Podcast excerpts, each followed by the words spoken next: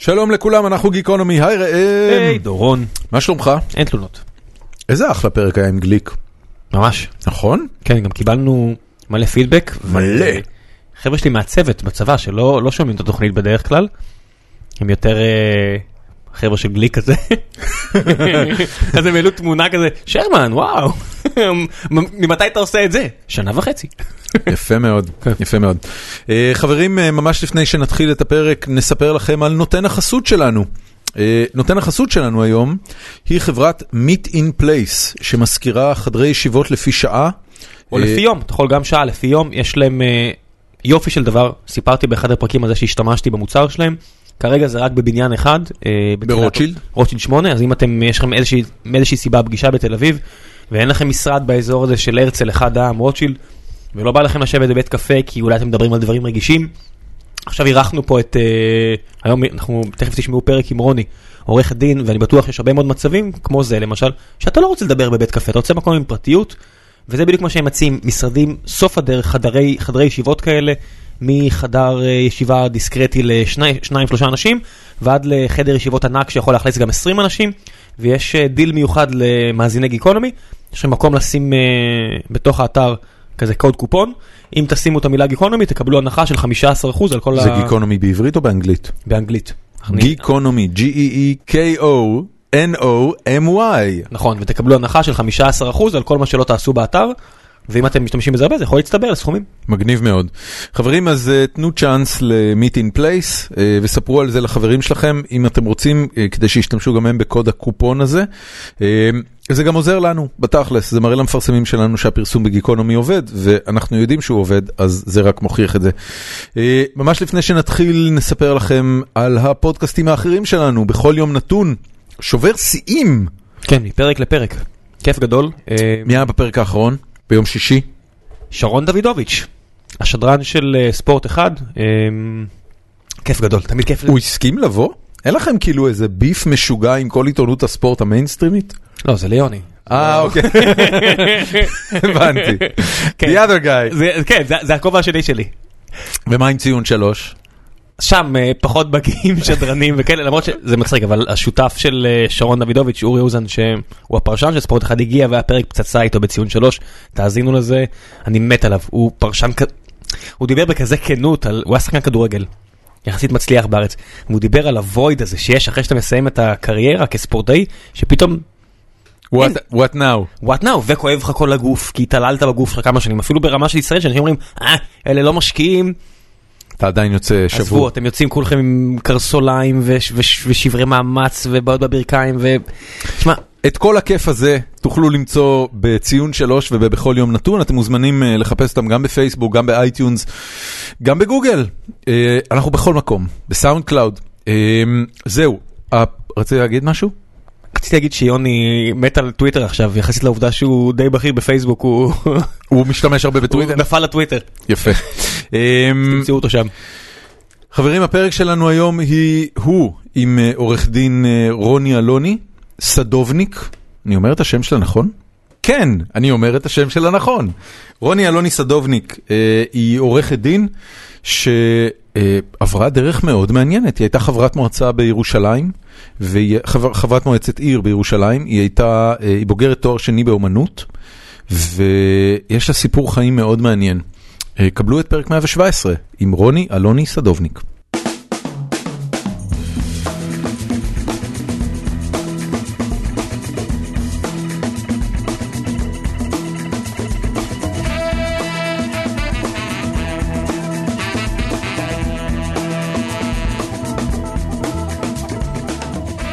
שלום רב לאורחת שלנו, רוני אלוני סדובניק. איך עשיתי את זה? עשית את זה מצוין. מעולה. תתקרבי קצת למיקרופון, תעשי שיהיה לך נוח. שלום, מה היי. שלומך? בסדר גמור. אה, ראיתי שמאוד התלהבת מהבניין שהגעת לפה. מדהים. ממה התלהבת? אני אוהבת חדש מול ישן, אני ירושלמית. אה, אה, יש לך כאילו סנטימנט. אני מאוד אוהבת ישן ליד חדש. וואי, זו הייתה תשובה ממש טובה. לא ציפיתי לתשובה הזאת כששאלתי את השאלה. שרונה מרקט, שוב בסמסונג, נכון. אה, שמארחים אותנו, וזה בניין כזה טמפלרי. מישהו. אמר לי שזה היה הלשכה של רבין לפני הרבה מאוד שנים. אה, גליק אמר לנו את זה. כן, יהודה גליק. והוא? יודע. פה, בבניין? זה, הבניין הזה. ממש היה. הלשכה. של רבין. פה זו הייתה המחששה שלו בטח. כן.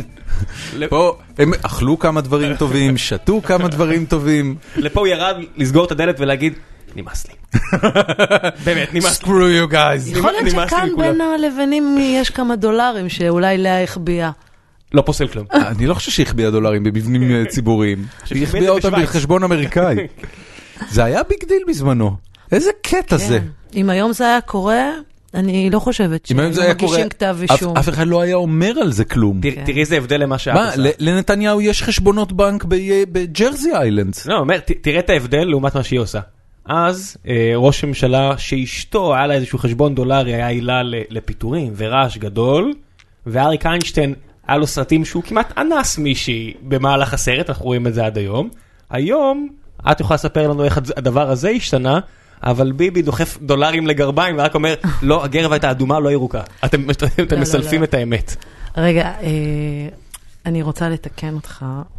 אני חושבת שיש חוט שני שעובר מלאה רבין, ואיך שמייחסים לה את פרשת אה, חשבון הדולרים, שבעצם, נו באמת, אתם באמת מאמינים שזה היה של לאה רבין ולא של בעלה? תמיד הגברים, תראה את אהוד ברק ורעייתו, שהוא הלביש עליה. מה, היא לא- לא- לא העסיקה את את הפלט? תראה את ה- ויינשטיין, היועץ המשפטי לממשלה לשעבר, שהלביש על אשתו את העסקת עובדת זרה. מה, רגע, אבל וכולם מאיפה את יודעת שזה לא באמת כולם הן? מלבישים את זה על האישה שלהם, שהיא בעצם זאת שעשתה את העבירה, כי הם עושים חשבון כלכלי כנראה. כן. מי- אה, מי עדיף שיעזוב, שייקח את התיק על עצמו? זה כמו שיש אה, נקודות אני- בכביש, אתה- ו... אתה יודע משהו, אני עד עכשיו לא חשבתי על זה אפילו לשנייה, שמה? שזה לא היה חשבון של לאה. ברור שלא. מה, לא, זה ברור, אבל תקשיב, יש לי- יש לי זוג במשפחה, אני לא אציין מי אני- זה. אני פטי שאין דברים כאלה, באמת, אני מרגיש כמו, אני מרגיש כמו ילד שמגלה שרוכי נעליים, כי עד היום כל מה שהוא ראה זה צריצרץ כזה. תקשיב, אני אספר לך סיפור של זוג במשפחה שלי, לא אספר מי אלה, שהבעל לא נוהג.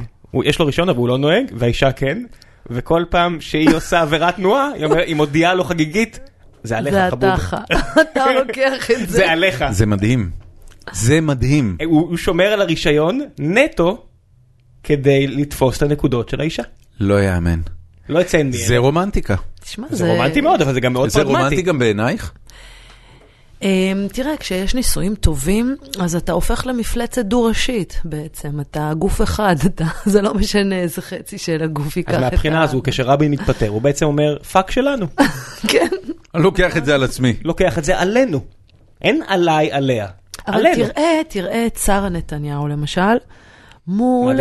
מול פולה בן גוריון. אתה יודע מה היה הקטע עם פולה?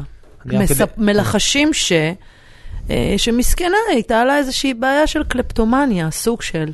כן, באמת? כן. לא- לא שמעתי את זה. אני שמעתי. אוקיי. אוקיי, אולי זה, אבל נראה לי שזה... זה הסתובבו הרבה סיפורים. הנשמות הטובות בירושלים, נהגו היה- היה לרחל. סיפור, היה סיפור על זה שכל פעם שהם היו הולכים לאיזשהו אירוע או הייתה. מרימה משהו? אז הם, הוא היה מראש, האנשים שלו היו אומרים למארחים, תשמעו, אם חסר איזה כפית, משהו, אנחנו נחזיר אחר כך. היית פעם בבית בן גוריון? כן. שמע, יש שם מלא אה, ארטיפקטים, כזה שנהב של פיל, או כל מיני כאלה. אני עכשיו ממש יכול לדמיין אותה הולכת שם מאיזה מזרח זעיר, כזה עושה, באנו עם זה מהבית. כן.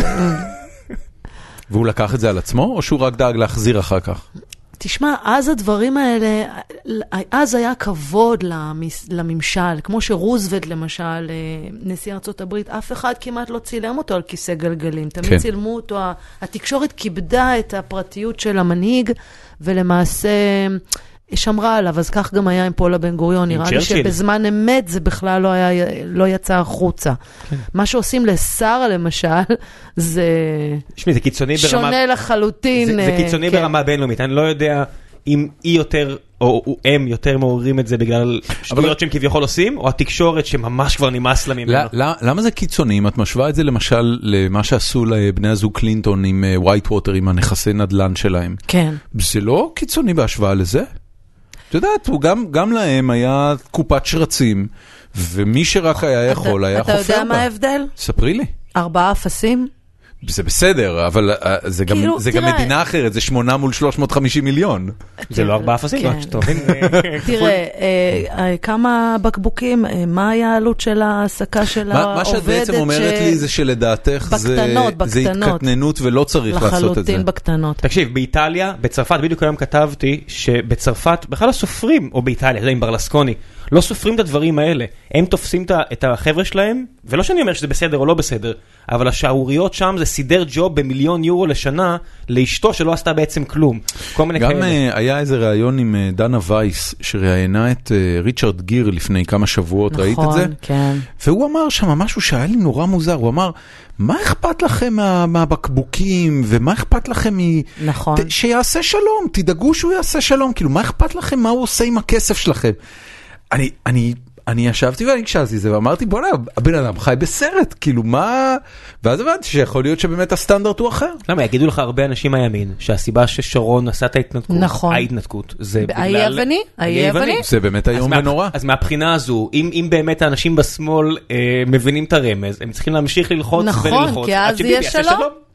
נכון, תכלס. רק ביבי יביא שלום. זה, זה גם האשמה של הרבה אנשים מהימין, שהם רואים את כל החקירות האלה, אומרים, אתם עושים את זה רק בגלל... כעומק שאת- השלום, כן, שאתם- כעומק... אתם- כ- כעומק החקירה, כן עומק ה- הנבלות, אתם רוצים את- שלום. את חושבת שהוא- שיוגש כתב אישום נגדו?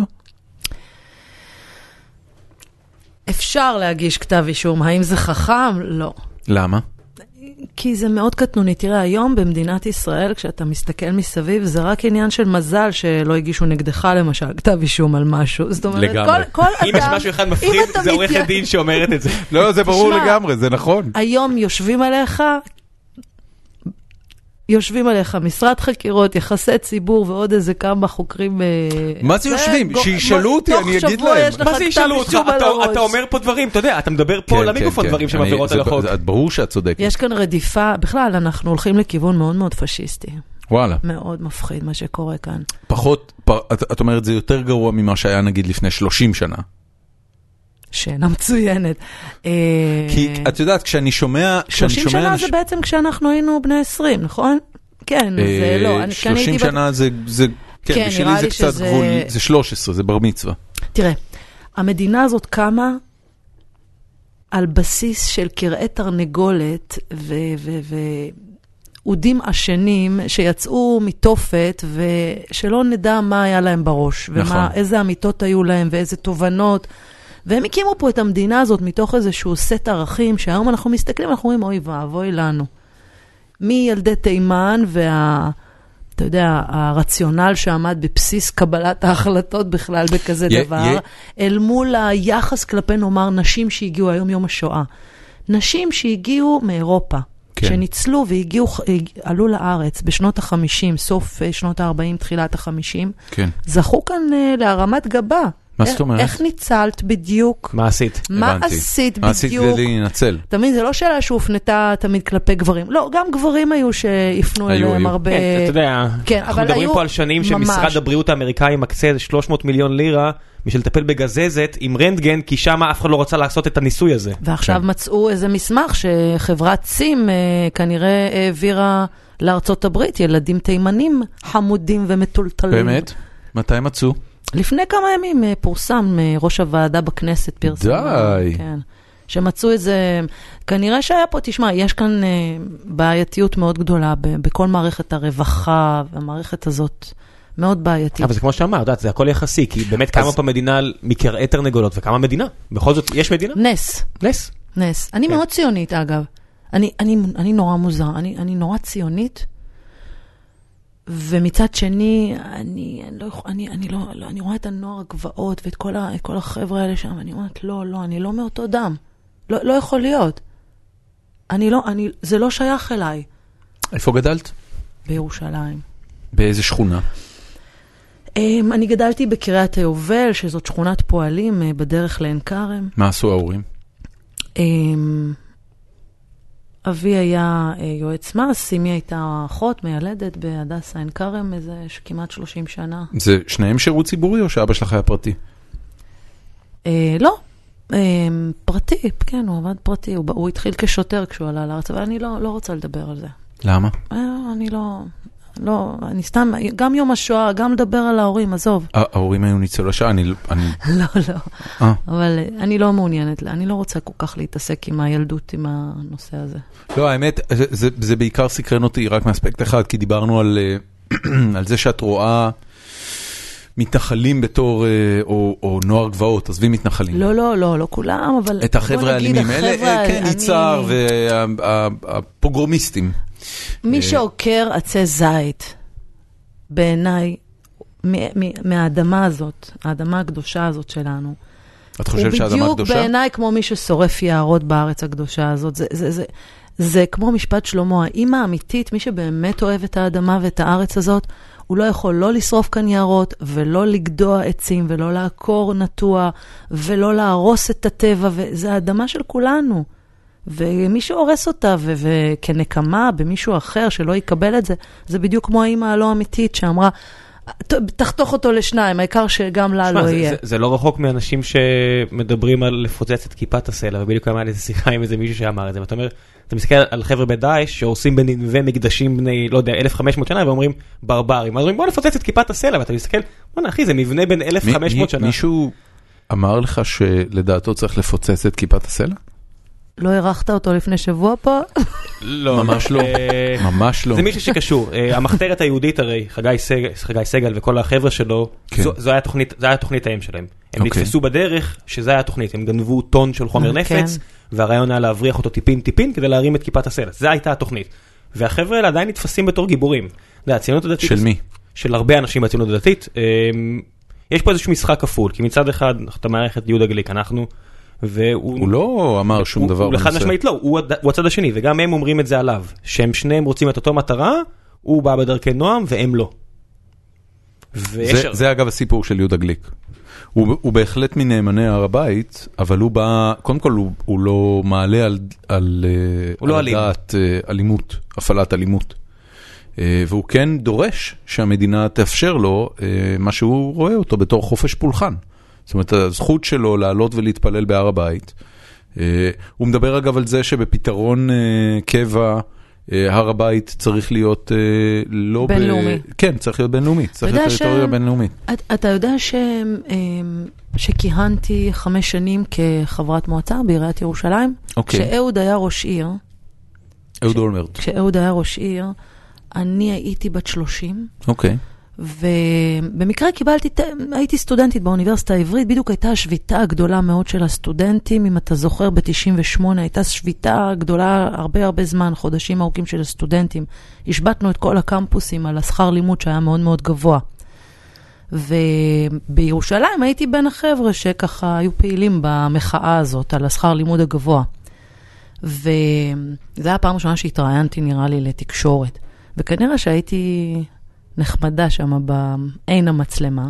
קיבלתי טלפון מאורנן יקותיאלי, זיכרונו לברכה, אתה יודע מי זה? זה מאוד מוכר לי. אורנן יקותיאלי הקים את עם חופשי. כן, בעצם כן, כן, הוא כן, כן, התחיל בטח. והקים, והיה האב הרוחני של כל המאבק בכפייה החרדית. והוא הרים לי טלפון ואמר לי, תשמעי, אנחנו, ראיתי אותך uh, מתראיינת בעניין של הסטודנטים, אולי את רוצה להיכנס לפוליטיקה. ואני אמרתי, מה, מה לי ולפוליטיקה בכלל? והוא ממש ממש אמר לי, תשמעי, זה מאוד חסכוני עבורי, את גם אישה, משבצת של גם אישה, גם מזרחית וגם צעירים. זה כאילו מתאים לו בול, אין והוא לך רוצה... איזה דוד אתיופי, משהו לשבור את ה... זה לא, זה העליב אותך שהוא אמר את זה? ממש לא, אמרתי לו, זה עולה כסף, אמר לי, לא, אמרתי, תרשום. וככה מצאתי את עצמי, פשוט הייתי חייבת ללכת, הי- הוא ניג'ס לי בטלפון והייתי חייבת לרוץ לאפטר פארטי באומן 17, וכולם חיכו לי כבר למטה, בא- אמרתי, טוב, טוב, תרשום, זה לא עולה כסף, תרשום. ככה תרמתי לאור ירוק השבוע. ונכנסתי לרשימה שלו, הוא שם אותי במקום ממש טוב, אה, בראשית הרשימה. ונכנסנו, נכנסנו במקרה, הבאנו ארבעה מנדטים, ומצאתי את עצמי בגיל 30 חברת מועצת עיר הבירה. חזן ככה מצא את עצמו חבר כנסת. כן. could be worse, מה שנקרא. כן. עכשיו, עכשיו, כ... למה בכלל רציתי לספר לך את זה? אני לא יודע, זה קשור לירושלים, לנוער גבעות, אה, כן, כן, כן. לפיצוץ הר הבית? כן, כן. זה, זה פשוט, ה- העניין הזה של להיכנס לפוליטיקה בארץ, תדע לך, זה פשוט אה, כמו להיכנס ל...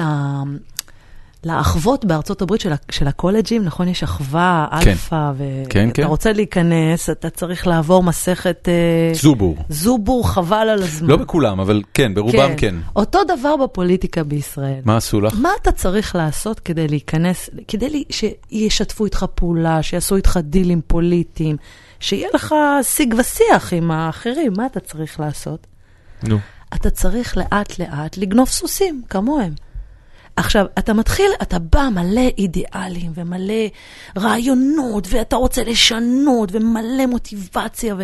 ואתה בא עם סל הערכים ו- שבאת איתם מהבית שלך, של יושרה וכנות. ובשלב מסוים מבהירים לך, תשאירי את הסל בדלת. כן, ולאט, לאט, לאט, אתה אפילו לא שם לב שזה קורה לך, אתה לאט, טיפין, טיפין, כל יום מילימטר, ואחרי חמש שנים אתה פתאום מוצא את עצמך רחוק, איפה אתה ואיפה הערכים זה שלך. בדיוק מה שאלדד יניב מספר. אני חושב שבין היחידים שאני מאמין לו שנשאר בדרך הישר מהבחינה הזו, היה השריד.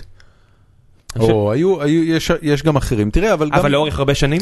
כן, כן, כן, כן. אה, אמנון, אמנון רובינשטיין היה ממש סבבה מהבחינה הזאת. אני לגמרי כן. מאמין אה, לדן מרידור שהוא לא גנב סוסים, וגם רובי ריבלין, למרות שהיו לו חברים אה, מפוקפקים פה ושם, אני לא חושב שהוא... תראה, זה לא זה לא רבים. זה סקאלה, וכן, זה לא רבים. קשה, העניין- כוח משחית. אני, אני, אני כן אגיד לך שיש לנו בפרלמנט הישראלי סיעות שלמות, שמבחינתם התהליך של גנבת סוסים אה, הוא. הוא בדיוק, הוא, ה- הוא המנדט שהם קיבלו. זאת אומרת, יש לך מפלגות שהן באופן מוצהר לא ציוניות. זאת אומרת, מבחינתם, ההגעה לבניין הזה היא בכלל לא כדי לשרת, אלא כדי לראות איזה נתח בעוגה הם יכולים להביא לציבור הפרטי לשרת שלהם. את הציבור הפרטי שלהם? תראה, זה לא, זה לא לשרת את הציבור הרחב, לא. מפלגות סק- סקטוריאליות, ולצערי יש הרבה מהם. שמע, אתה, אתה יכול אבל להגיד גם על לפיד שהוא לא מתיימר לייצג ערבים חרדים, אתה, יודע, אתה מוריד את הפלחים שהוא לא מתיימר להציג, אחי, אנחנו לא נדבר על לפיד עכשיו. אין לי לא. שום- אין לי שום דבר שאני יכול להגיד על לפיד. כן, אבל בהרבה, בהרבה מקרים אתה מגלה שגם משהו שהוא לא סקטוריאלי, ואז אתה אומר עבור מי הוא נלחם, ואתה מגלה שזה הרבה פעמים לא... ככה זה, זה הציב, הציבור 2017, כולם מבינים שאין מקשה אחת בשום מקום, בשום אז- מקום בעולם. אתה רואה. בצרפת, ארבעה מועמדים, 24, 24, 24, 24. אבל תראה, אני חושבת שמה שעומד לקרות אה, מבחינה בינלאומית גם אפילו, הדמוקרטיה הגיעה למשבר. יש משבר בדמוקרטיות בכל העולם.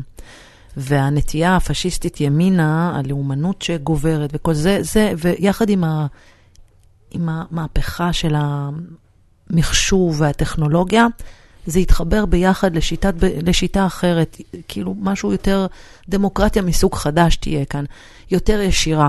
הרי מה שקורה כאן, היום יש לנו אפשרות בלחיצת כפתור עם טביעת אצבע, פשוט להצביע על כל דבר, על כל שאלה. לא צריך כאן עכשיו אה, לאסוף קלפי, קופסאות קלפים על כל נכון. דבר. אפשר בלחיצת כפתור. מה אורן חזן יעשה אז? עם המוח? לא, עם המוח של המוח עם, עם הזמן הפנוי. זה אבא שלו. אל ת...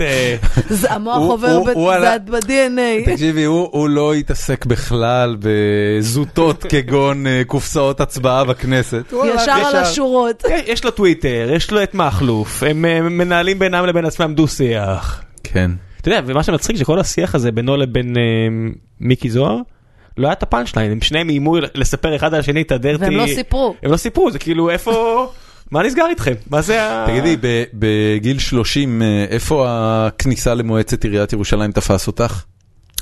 היית בלימודים? או שזה היה כבר אחרי? הייתי בסוף אה, משבר, זה היה טוב, זה בא בזמן, כי מה שקרה, אה, אני למדתי באוניברסיטה, קודם כל אני נפל של בצלאל, אותי, אני מאלה שלא קיבלו אותם לבצלאל אחרי הצבא. אוקיי. וזה היה החלום שלי בכלל, להיות... מה אה, רצית? אומנות? לצייר, רק לצייר, לצייר, לצייר, אומנות, אומנות, אומנות. ו... ולא התקבלתי. ואז, אה, ואז הלכתי לאוניברסיטה, אתה יודע, ללמוד אה, תולדות האומנות. הסתפקתי בהיסטוריה של האומנות, ועשיתי גם תואר ראשון וגם תואר שני, ונהייתי היסטוריונית של האומנות. אה, התמחיתי ברנסאנס וברוק, ובאומנות מודרנית. ו... מה ההבדל בין רנסאנס לברוק? עזוב עכשיו. אני רוצה לדעת. כן. אבל... ר- אה, רק תגידי לי איזה שנים זה. אה, רנסאנס ברוק, אתה יודע, אחרי ימי הביניים, כל התקופה... מתי זה נהיה ברוק? וואו. זה מאה ה-16? שש- סוף 16-17, כן. סבבה, אפשר להמשיך. אוקיי. עכשיו, אה, כשהלכתי ללמוד, הרי מי נהיה מבקר אומנות? כל אלה שלא הצליחו להיות אומנים, אז הם נהיים אה, מבקרים והיסטוריונים של אומנות. רק אם הם טובים. כן, כן. אבל אה, כשהייתי ב, באמצע הלימודים, הייתי במסלול ישיר לדוקטורט באוניברסיטה העברית ב- אצל זיווה מייזלי, שהייתי אמור, אמורה לכתוב את הדוקטורט שלי, על מה? אה, על prostitution in art history. Mm, יפה. הרבה טולוז לוטרק. המון, נכ- יפה. What, לא... כל הכבוד. הוא לא סתם שואל. הוא מאוד חיבב אותן. יפה, יפה. תשמע, אה, בכלל, אה, זונות אה, זה דבר מדהים להסתכל עליהם, על התיאור שלהם בהיסטוריה. הם אה, תמיד היו אוונגרד מבחינת זכויות אדם. נכון. אתה יודע את זה? מאיזה כן. בחינה? מבחינה זאת, למשל, נגיד באתונה העתיקה, ערש הדמוקרטיה, אז uh, יש את חוקי פילון, החוקים uh, של האזרחים. ולזונות, רק לזונות, מכל הנשים, רק לזונות היה זכות לקניין. שיהיה להם, להם רישום של קניין. עכשיו, הייתה מגפה של קינמת ביוון. כל מי שהיה לו שיער ארוך, כל גברים, נשים, היו חייבים ביום, בתקופה מסוימת לגלח את כל השיער. היחידות שניתן להם אישור לגדל שיער זה זונות. זה היה חלק מה... כן, ממי זה שהם. המקצוע. אה, זונות יכלו להוריש. רק זונות יכלו להוריש לצאצאים שלהם רכוש. אישה אחרת, נשים לא יכלו להוריש, אין להם זכות להוריש. זה נורא מעניין. ה- מאוד. מאוד, כן. מאוד. עכשיו, גם, יש, גם בתקופות יש משהו, אחרות. את יודעת, ב, ב, ב, במובנים מסוימים, אה, לא בחברה פוריטנית, אה, המחשבה על זה שמישהי מכלכלת את עצמה דרך אה, יחסי מין, היא באמת פורצת דרך, זה באמת אוונגרד, זאת אומרת זה מאוד לא קונבנציונלי. זה אגב מסביר מאוד, אה, זה, זה מאוד הגיוני לי שיהיה להם אה, יכולת אה, לבעלות על רכוש, כי בסופו של דבר הן צריכות הן לנהל לא משק בית והן לא כן, נשואות הן לא ברובן. נשואות. כן. כן, מאוד מעניין. עכשיו, אתה יודע שביוון העתיקה, אם היו כמה אפילו דרגות של זנות, זאת אומרת, היו כמה קלאסות, ש... רמות. כן. אז היו האיטאיריות, אבל היו גם הזונות, היו פורנו. המילה פורנו, אגב, זה כינוי של סוג מסוים של זונות שהן היו שבויות. זאת אומרת, שבויות מלחמה, שלהן היה אפשר לעשות מה שרוצים, הכל, גם להתעלל. מצחיק שמשם זה הגיע. כן, כאילו לא מצחיק, לא הא לא הא, אבל... כן. אה. כן. כן. weird, Weird. funny weird. פאני ווירד. פורנו, קראו להם פורנו. ו- והיו כמובן את הזונות שהם שירתו את האצולה. איך קראו אם- להם? אה, אני לא זוכרת, אבל אם גבר היה, נאמר, אה, מחזיק באופן קבוע את אותה אה, זונה, את אותה אישה, אז היא בעצם הייתה הופכת להיות כמו מין היטיירה, אז זהו, היטיירה, קוראים להם? היטיירה. היטיירות.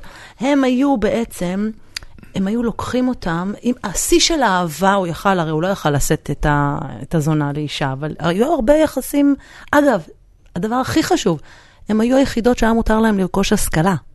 גם Nice. ביפן, הגיישות, המעמד של הגיישות, הם היחידות בחברה שהיו יכולות, מותר להם לרכוש השכלה. מה ההבדל בין פילגש לטיירה?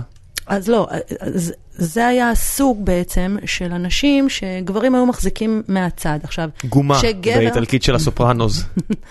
כן. עכשיו, אם. אתה, גומר? גומר. אם אתה, השיא של הביטוי של האהבה שלך, שהיית יכול לבטא כלפיה, זה בעצם לפדות אותה מהסרסור שלה, מהסרסורית בדרך כלל.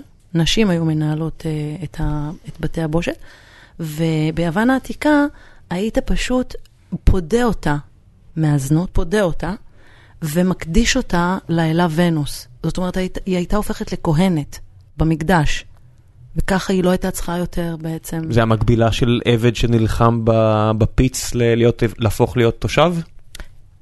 סוג של, כן.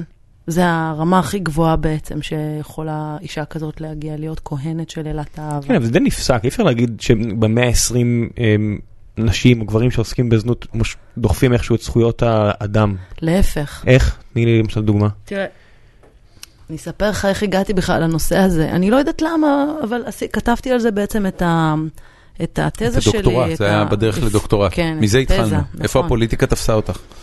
נכון, אז רגע, נחזור לשם. בטח. מה שקרה זה שאנחנו, זה היה ב-94, 26 לאוגוסט, פתאום דופקים לנו בדלת יום שישי אחרי הצהריים, המרק קובה על האש, כבר ארבע פעמים אני מחממת אותו, אחי. עוד זה לא- בושה וחרפה שאת מזכירה לי מרק קובה עכשיו. השעה עוד לא. שמונה וארבעים ולא אכלתי ארוחת ערב. אחי היה צריך, יום שישי, אוגוסט, אחי היה צריך לחזור מה, מהבסיס. עוד לא חזר, לא חזר, לא חזר, גם הוא לא מתקשר, ואני לא מבינה מה קורה. ואז, אה, אתה יודע, דופקים לנו בדלת, אני פותחת את הדלת, הייתי עם תחתונים וחולצת? טריקו. אני רואה את קצין העיר, אוי. את הרב הצבאי, וזה עוד uh, מישהו שם, שבמקרה גם לא הבנתי מה הוא עושה שם, הוא במילואים שלו, הוא, התפקיד שלו זה להודיע למשפחות. כן, אה, קצין נפגעים. איך שאני רואה אותם, כאילו, כל המדים הצבעים האלה ממלאים לי את, ה, את הפורמט של ה... את יודע, הפריים. את הפריים של הדלת, ישר סגרתי את הדלת, לא, לא רציתי לפתוח, אתה, אתה מבין את ההמשך. כן. אה, זהו, ובאו להגיד לנו שאח שלי אורי אה, נהרג. בן ו- כמה בן כמה היית? בת כמה היה- היית? סליחה. אני הייתי בת 26, אה, הוא היה צעיר ממך. כן, אני הכי גדולה, 94? כן. והוא... גם אחי נפצע ב-94. אני אני הייתי בצבא כן, אז. אח שלי נפצע ביולי אני חושב. 94. חטף כדור בלבנון. אח שלי ירה לעצמו צרור בראש, בבסיס. הוא- השאיר מכתב, הוא השאיר פתק שכתוב בו, אה, חייל אה, נלחם לא מול כוחות הרשע המאיימים על ארצו מבחוץ, מול מפקדיו עומד הוא חסר ישע וליבו בתוכו מחוץ.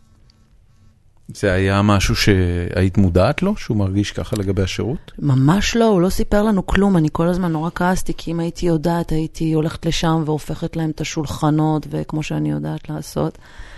אמ, אבל זהו, זה היה מהפך בחיים שלי, אני רציתי לה- להזכיר את זה, כי אנחנו גם ערב יום הזיכרון, אבל גם זה היה משהו מאוד מכונן בחיים שלי, אני הענשתי את עצמי על זה. הפסקתי לצייר, פשוט הדבר שהכי אהבתי, הפסקתי את כל הדברים שהכי הכי אהבתי לעשות. מה, איך של- איך לא עלית על רמזים? מה, במה האשמת את עצמך? לא, איך לא איך לא הבנתי, איך לא הרגשתי, איך לא, איך, איך, איך, איך, איך, איך לא הייתי שם, איך, איך, איך זה קרה לי בין האצבעות. הייתם אני קרובים? דואגת לכל העולם, אני עוזרת לכולם, אני כל הזמן, מן- כל הזמן מתקשרים אליי, ואני כל הזמן מנסה לעזור לכל כל מי שאני רק יכולה, ודווקא את אח שלי, אני לא יודעת. והייתי איתו בשבת שלפני זה, הייתי איתו, וראינו ביחד את ירח מר. ו... באמת? לא- אח ואחות יושבים ורואים ירח מר? כן. ירח מר זה- זה- זה אחד הסרטים הכי סקסיים שאתה יכול לדמיין. זה על מערכת יחסים אה, כן. אירוטית גובלת באלימות, סרט של נכון. רומן פולנסקי. סרט נהדר אגב, של אה, אה, פיטר קויוטה ואשתו, עמנואל סניה. נכון, נגמר רע מאוד. כן, לא אכפת לי, כן. ראו- ראו לה תציצי חצי סרט. לא בדיוק קראתי שהיא אחרי זה הגישה תלונה על על הסרט הזה, שהיא בעצם האשימה ש... יכול להיות מה? שזה- שמה? שהם כפו עליה, עליה. כפו עליה הרבה מהסצנות האלה, ו... זה לא גילמה אה, אין אלמגור? שם יותר מדי, לא, לא, לא, לא, בן אדם. עמנואל סניה, יכול להיות, יכול להיות. בקיצור, אני אבדוק אז ואני אשים קישור אם אני זוכר נכון. טוב, בסדר. הסיפור הזה היה משבר מאוד מאוד גדול, והוא בעצם הביא אותי לפוליטיקה. בעצם אני כבר לא, יכול, לא יכולתי להתרכז בלימודים, הייתי ממש אה, פסע לפני אה, דוקטורט, ופשוט עזבתי את האקדמיה אחרי כמעט 20 שנה של לימודים, אה, עזבתי את האקדמיה ו... ונכנסתי ל... לפוליטיקה. ואני לא מצטערת על החמש שנים האלה. אגב, אתה יודע איך, כל כך רציתי לצאת מזה. נורא רציתי לצאת מהפוליטיקה. זה, מה זה לא בשבילי? אני כל כך לא בנויה לזה. אה, אתה צריך להיות בן אדם מאוד... אה, קצת, אה, קצת קוקו בראש כדי להיות בתוך הפוליטיקה הרבה זמן, להחזיק שם מעמד. זה, זה, לא, זה לא שפוי. זה לא שפוי. היית שם חמש שנים או שהיית הייתי לפני? חמש שנים בתוך הפוליטיקה. כחברת מועצה? כחברת מועצה מאוד מאוד פעילה גם ברמה העירונית, אבל גם ברמה הארצית. הכירו אותי כבר וכיכבתי ב... הייתי כל כך... אה, הייתי הסיוט של החרדים מבחינת אה, אה, מאבק בכפייה החרדית. ותשמע, אני בת של יועץ מס, אז ביום הראשון שלי שמצאתי את עצמי שנבחרתי להיות חברת מועצה, הגיע אליי איזה שליח הביתה מהעירייה עם ארגז, ארגז של ספרי התקציב של השנה הבאה. אוקיי? עכשיו, אני ראיתי את זה, אני אמר, מה זה זה? אמרו, לא, יש עוד, בעוד יומיים יש ישיבת מועצה לאשר את התקציב של השנה הבאה.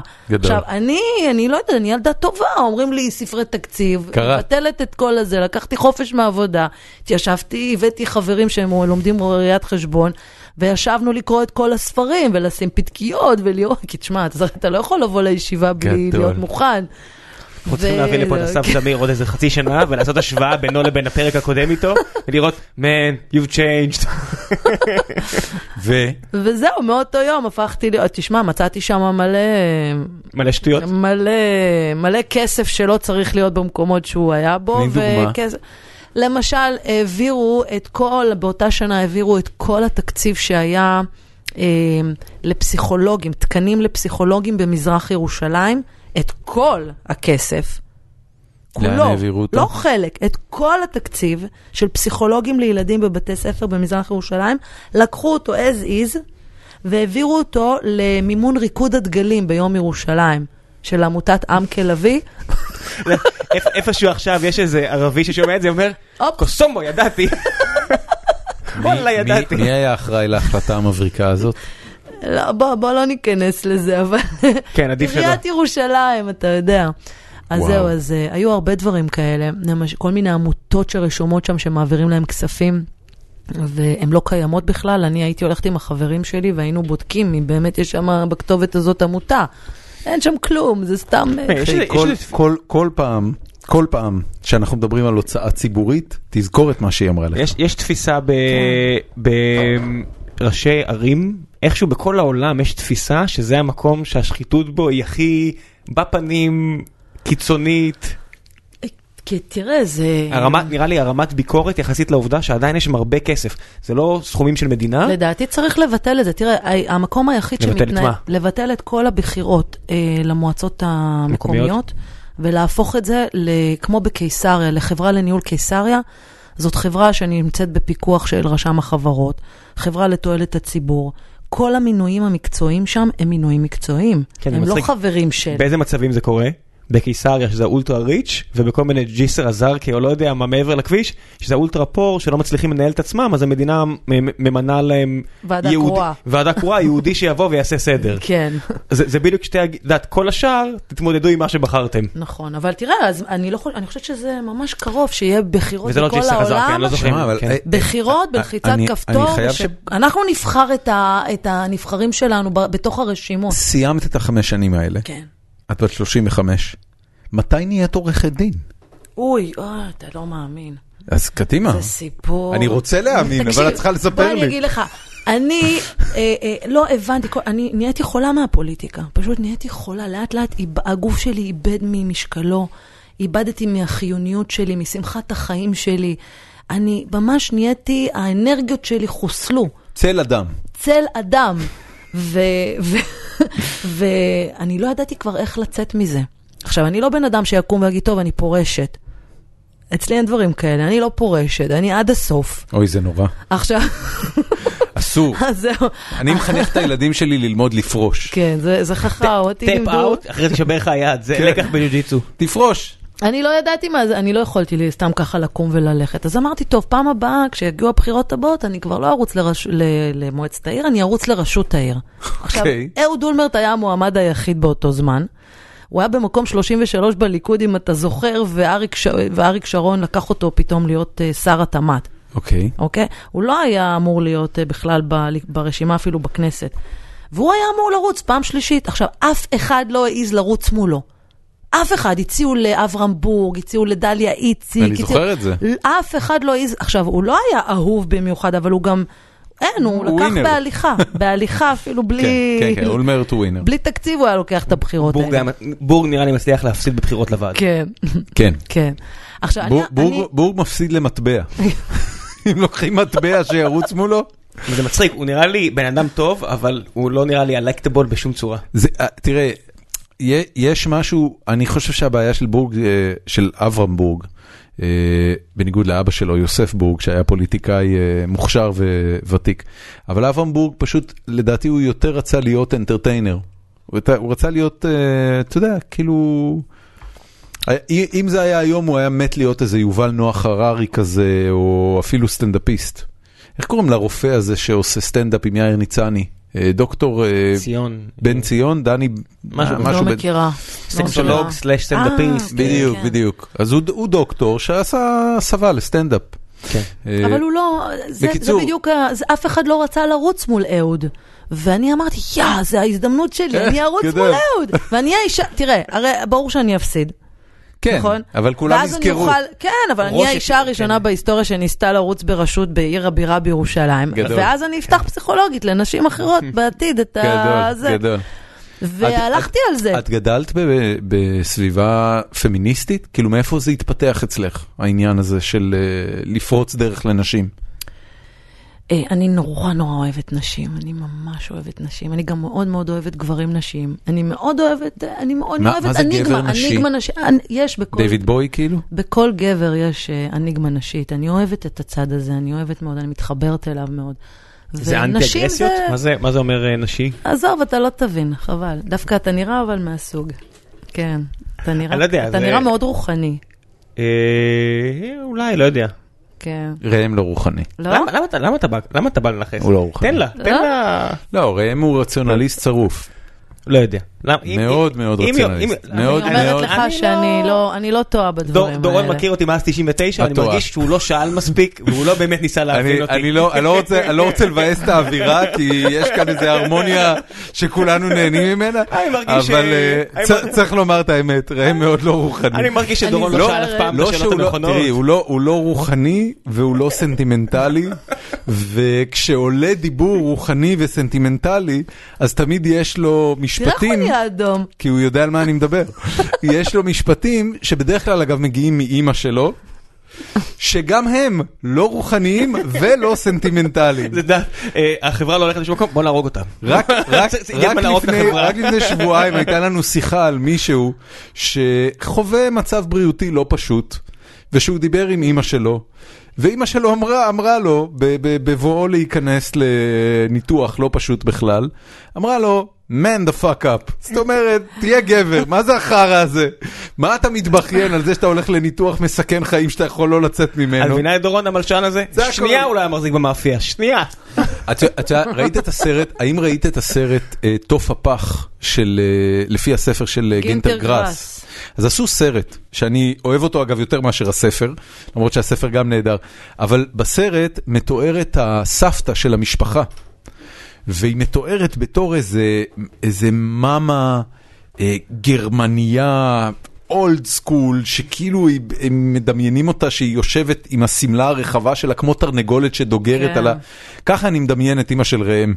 זה, זה כאילו, זה no bullshit אני לא מדבר. כי יש סיכוי טוב מאוד שהיא מאזינה, ואני בונה על האוכל לסוף שבוע, אין אל פה מה... תסתבך, אל תסתבך. לא, מה פתאום, שום סיכוי. לא משנה, אבל אמרת שאת רוחנית, רצת. מול אולמרט, אני- אנחנו עדיין בסיפור של איך נהיית לא, עורכת דין. לא, אז זהו, אז תראה, אני החלטתי שאני ארוץ לראשות העיר, אוקיי, ואני אעשה את המקסימום שאני יכולה כדי להצליח בזה. רצת מטעם אותה רצתי, רשימה? אה, או שזה היה לא, לבד? פרשתי, פרשתי, פרשתי מהרשימה והקמתי סיעת יחיד, אה, ורצתי... איך קראו לה?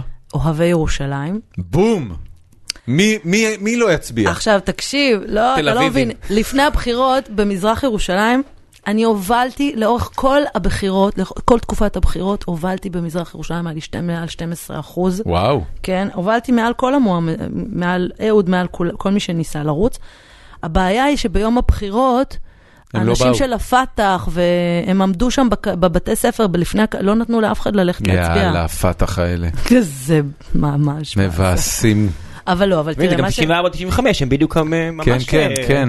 אבל הכיף היה לעבור ברחובות ירושלים ולראות על האוטובוסים את השלטים שלי. עם התמונה שלי ובמרפסות. ego trip משוגע. תקשיב, אתה רואה את התמונה שלך, וכתוב, ירושלים צריכה אישה. גדול. אה, איזה סלוגן. זה מעולה.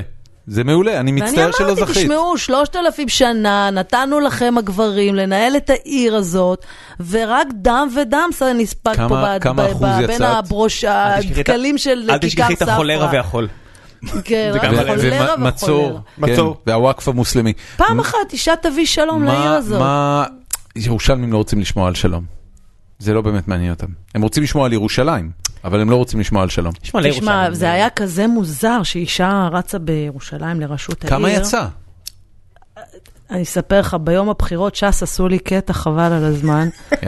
הש"ס הרי האלה. אתה יודע שכשאתה מועמד, נגיד לראשות עיר או משהו כזה, אז אתה צריך לקנות בעצמך, בכסף שלך, את, ה, את כל הפתקים. כן. כאילו, אה, משטחים שלמים אתה כן, מזמין כן, בבתי כן. דפוס אה, של הפתקים של הבחירות. ומביאים את הכל למשרד הפנים לאיזשהו מקום, וביום הבחירות מחלקים את הפתקים לקלפיות. בירושלים יש איזה 600 ומשהו קלפיות. בשבע וחצי, עכשיו אין לי 600 מתנדבים שיעמדו בכל קלפי וישמרו שיש, אה, כן? שהכל בסדר. היו לי איזה 30 אה, מתנדבים. אז לקחנו את הקלפיות שהם הכי, שם יכול להיות הכי חר, הכי טוב, והלכנו לעמוד שם. בשבע וחצי בבוקר אני מתחילה לקבל טלפונים, רוני, אין פתקים שלך. אין פתקים בקלפיות, פשוט עשו לי תרגיל. אה, הטריק הידוע של אה, בוא ניקח את כל הפתקים של The old האישה. switcheroo. זה לא סוויצ'רו, זה עוד אה, דיספירו. זה- עד שתיים בצהריים לא היו פתקים שלי, ואני מתקשרת. לדליה דורנר, היא הייתה אז יו"ר ועדת הבחירות המרכזית, אמרת לה, דליה, אין פתקים שלי, תעצרי את הבחירות, תפסיקי את ה... לא, אין מה לעשות, זה, ככה זה. ככה יצא. זה, בקיצור, דליה, כן. בסוף אישה אישה מכסחת אישה. לא, לא, היא לא אשמה. אני צוחק. אז מה? בקיצור, תראה, אמ, אמנם אה, כל הזמן כשהייתי לבדי והסתכלתי מהחלון בלילה לפני השינה ונשאתי עיניים למעלה ואמרתי לאלוהים, למה, למה הבאת אותי לפוליטיקה? למה הייתי צריכה את הדבר הזה על הראש שלי? למה? והוא לא ענה. אז, אז זהו, בסוף הבנתי למה. כי כשרציתי, כשרציתי לרוץ לראשות העיר, אז uh, עשו עליי כמה כתבות בארצות הברית, בכל מיני מקומות באירופה, ו... כי זה היה מוזר, אישה בירושלים. הייתה לי גם תוכנית מדינית מדהימה שנקראת uh, הדרך לשלום לא חוצה את ירושלים. Mm, יפה. כאילו, היה לי איזה מודל שבניתי של אה, אה, עיר בינלאומית, שהיא בתוכנית רובעים, עם בח... משהו מדהים, עזוב, לא עכשיו. טוב. בקיצור, אה, הגיע שם ההתמודדות שלי גם לאוזניו של איזשהו במאי קולנוע דוקומנטרי. חתיך, נורא דומה לך אגב. high five. גם היא מוכנים. היא אמרה את זה לראם אגב, היא לא אמרה את זה לי. שיהיה ברור, כי מאזינים לנו, זה לא זה לא לי שהוא דומה. האיש הכי יפה שראיתי בחיים שלי. כאילו, תחשוב על עצמך, אבל עם עיניים כחולות. תחשוב על עצמך, אבל עם. שיער שופע. אבל יפה. לא, לא, אותו דבר, עם עיניים כחולות, מלוכסנות, אין משהו, באמת. איך קראו לו? עדיין קוראים לו? נחום, נחום מה? סדובניק. אה, התחתנת איתו? בום! מה, אני לא, אני לא התחתנתי, הוא התחתן איתי. כן, כן, אבל- כמובן. תשמע, זה היה, זה, ככה הכרתי אותו, אה, ממש בקצה של הקצה של הפרק הפוליטי בחיים שלי.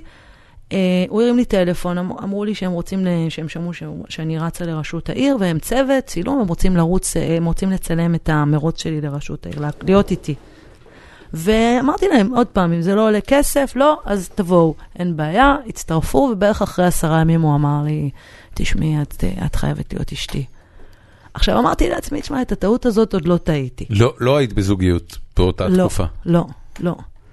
ובאמת... אה, דורון חושב כמו במאי קומדיה רומנטית אמריקאי. כן, לא, זה היה פשוט, הלכתי אחרי זה, כאילו, כמו שאומרים. אין לי את הלוק שלך, אחי. אני לא יכול, אין לי את הפריבילגיות את הלוק האלה. המונגולי אסיאתי. את הלוק החתיכי ההורס הלכתי- שלך, אז- אין לי. אז תראה, אני הלכתי לחפש אתונות, מצאתי מלוכה. אתה מבין? עכשיו, כן. זה, אמרתי לעצמי, יואו, אלוהים, למה נכנסתי לפוליטיקה? הנה, מצאתי את החיים שלי בתוך, ה- ברגע האחרון של הפוליטיקה.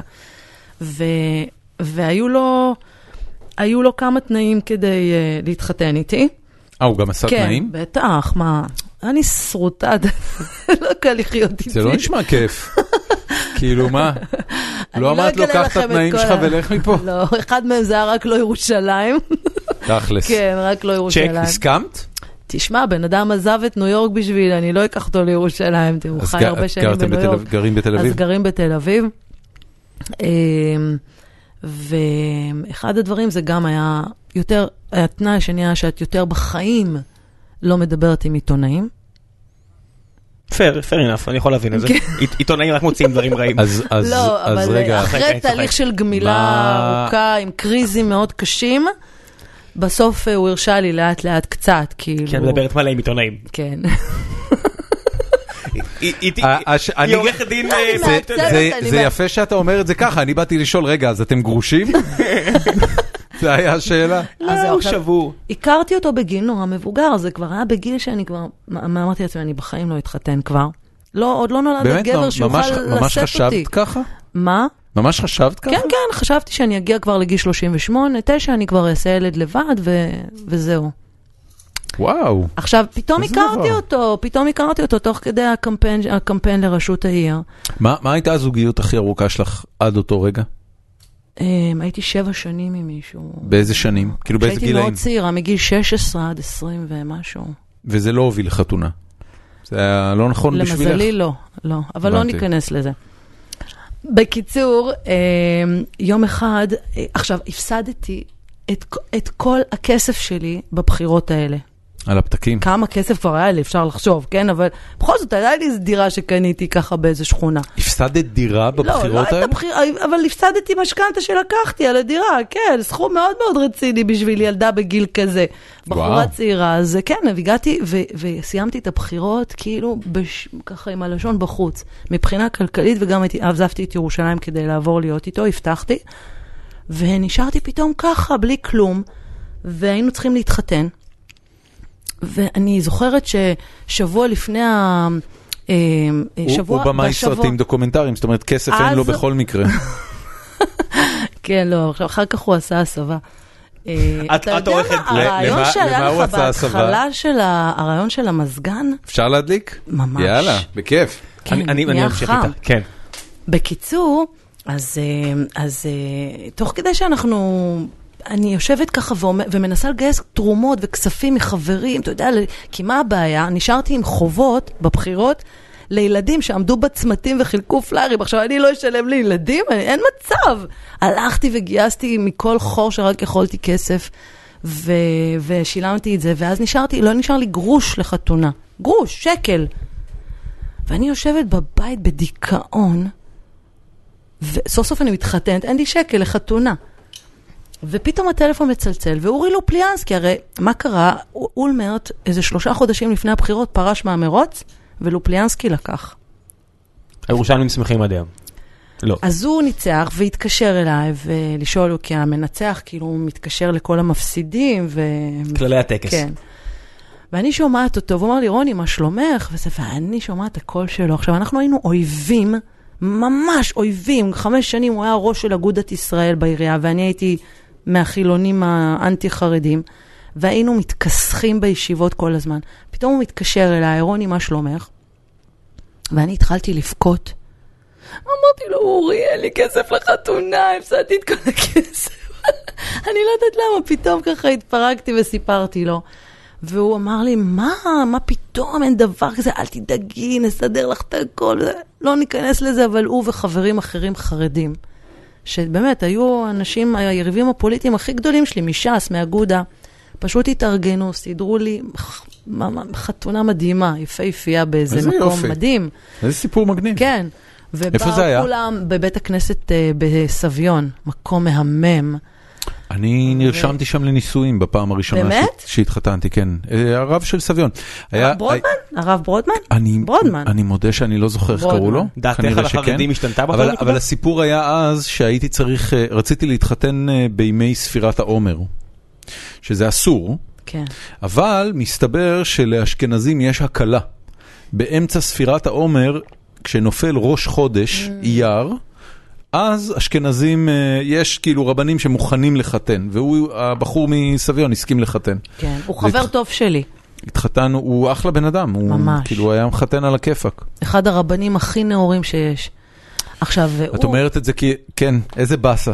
עכשיו, איזה משפט קשה זה, את יודעת, אנחנו אומרים, אוקיי, זה, זה האנשים שהם לצורך העניין השגרירים המובהקים של התרבות היהודית, אוקיי? בתכלס. נכון.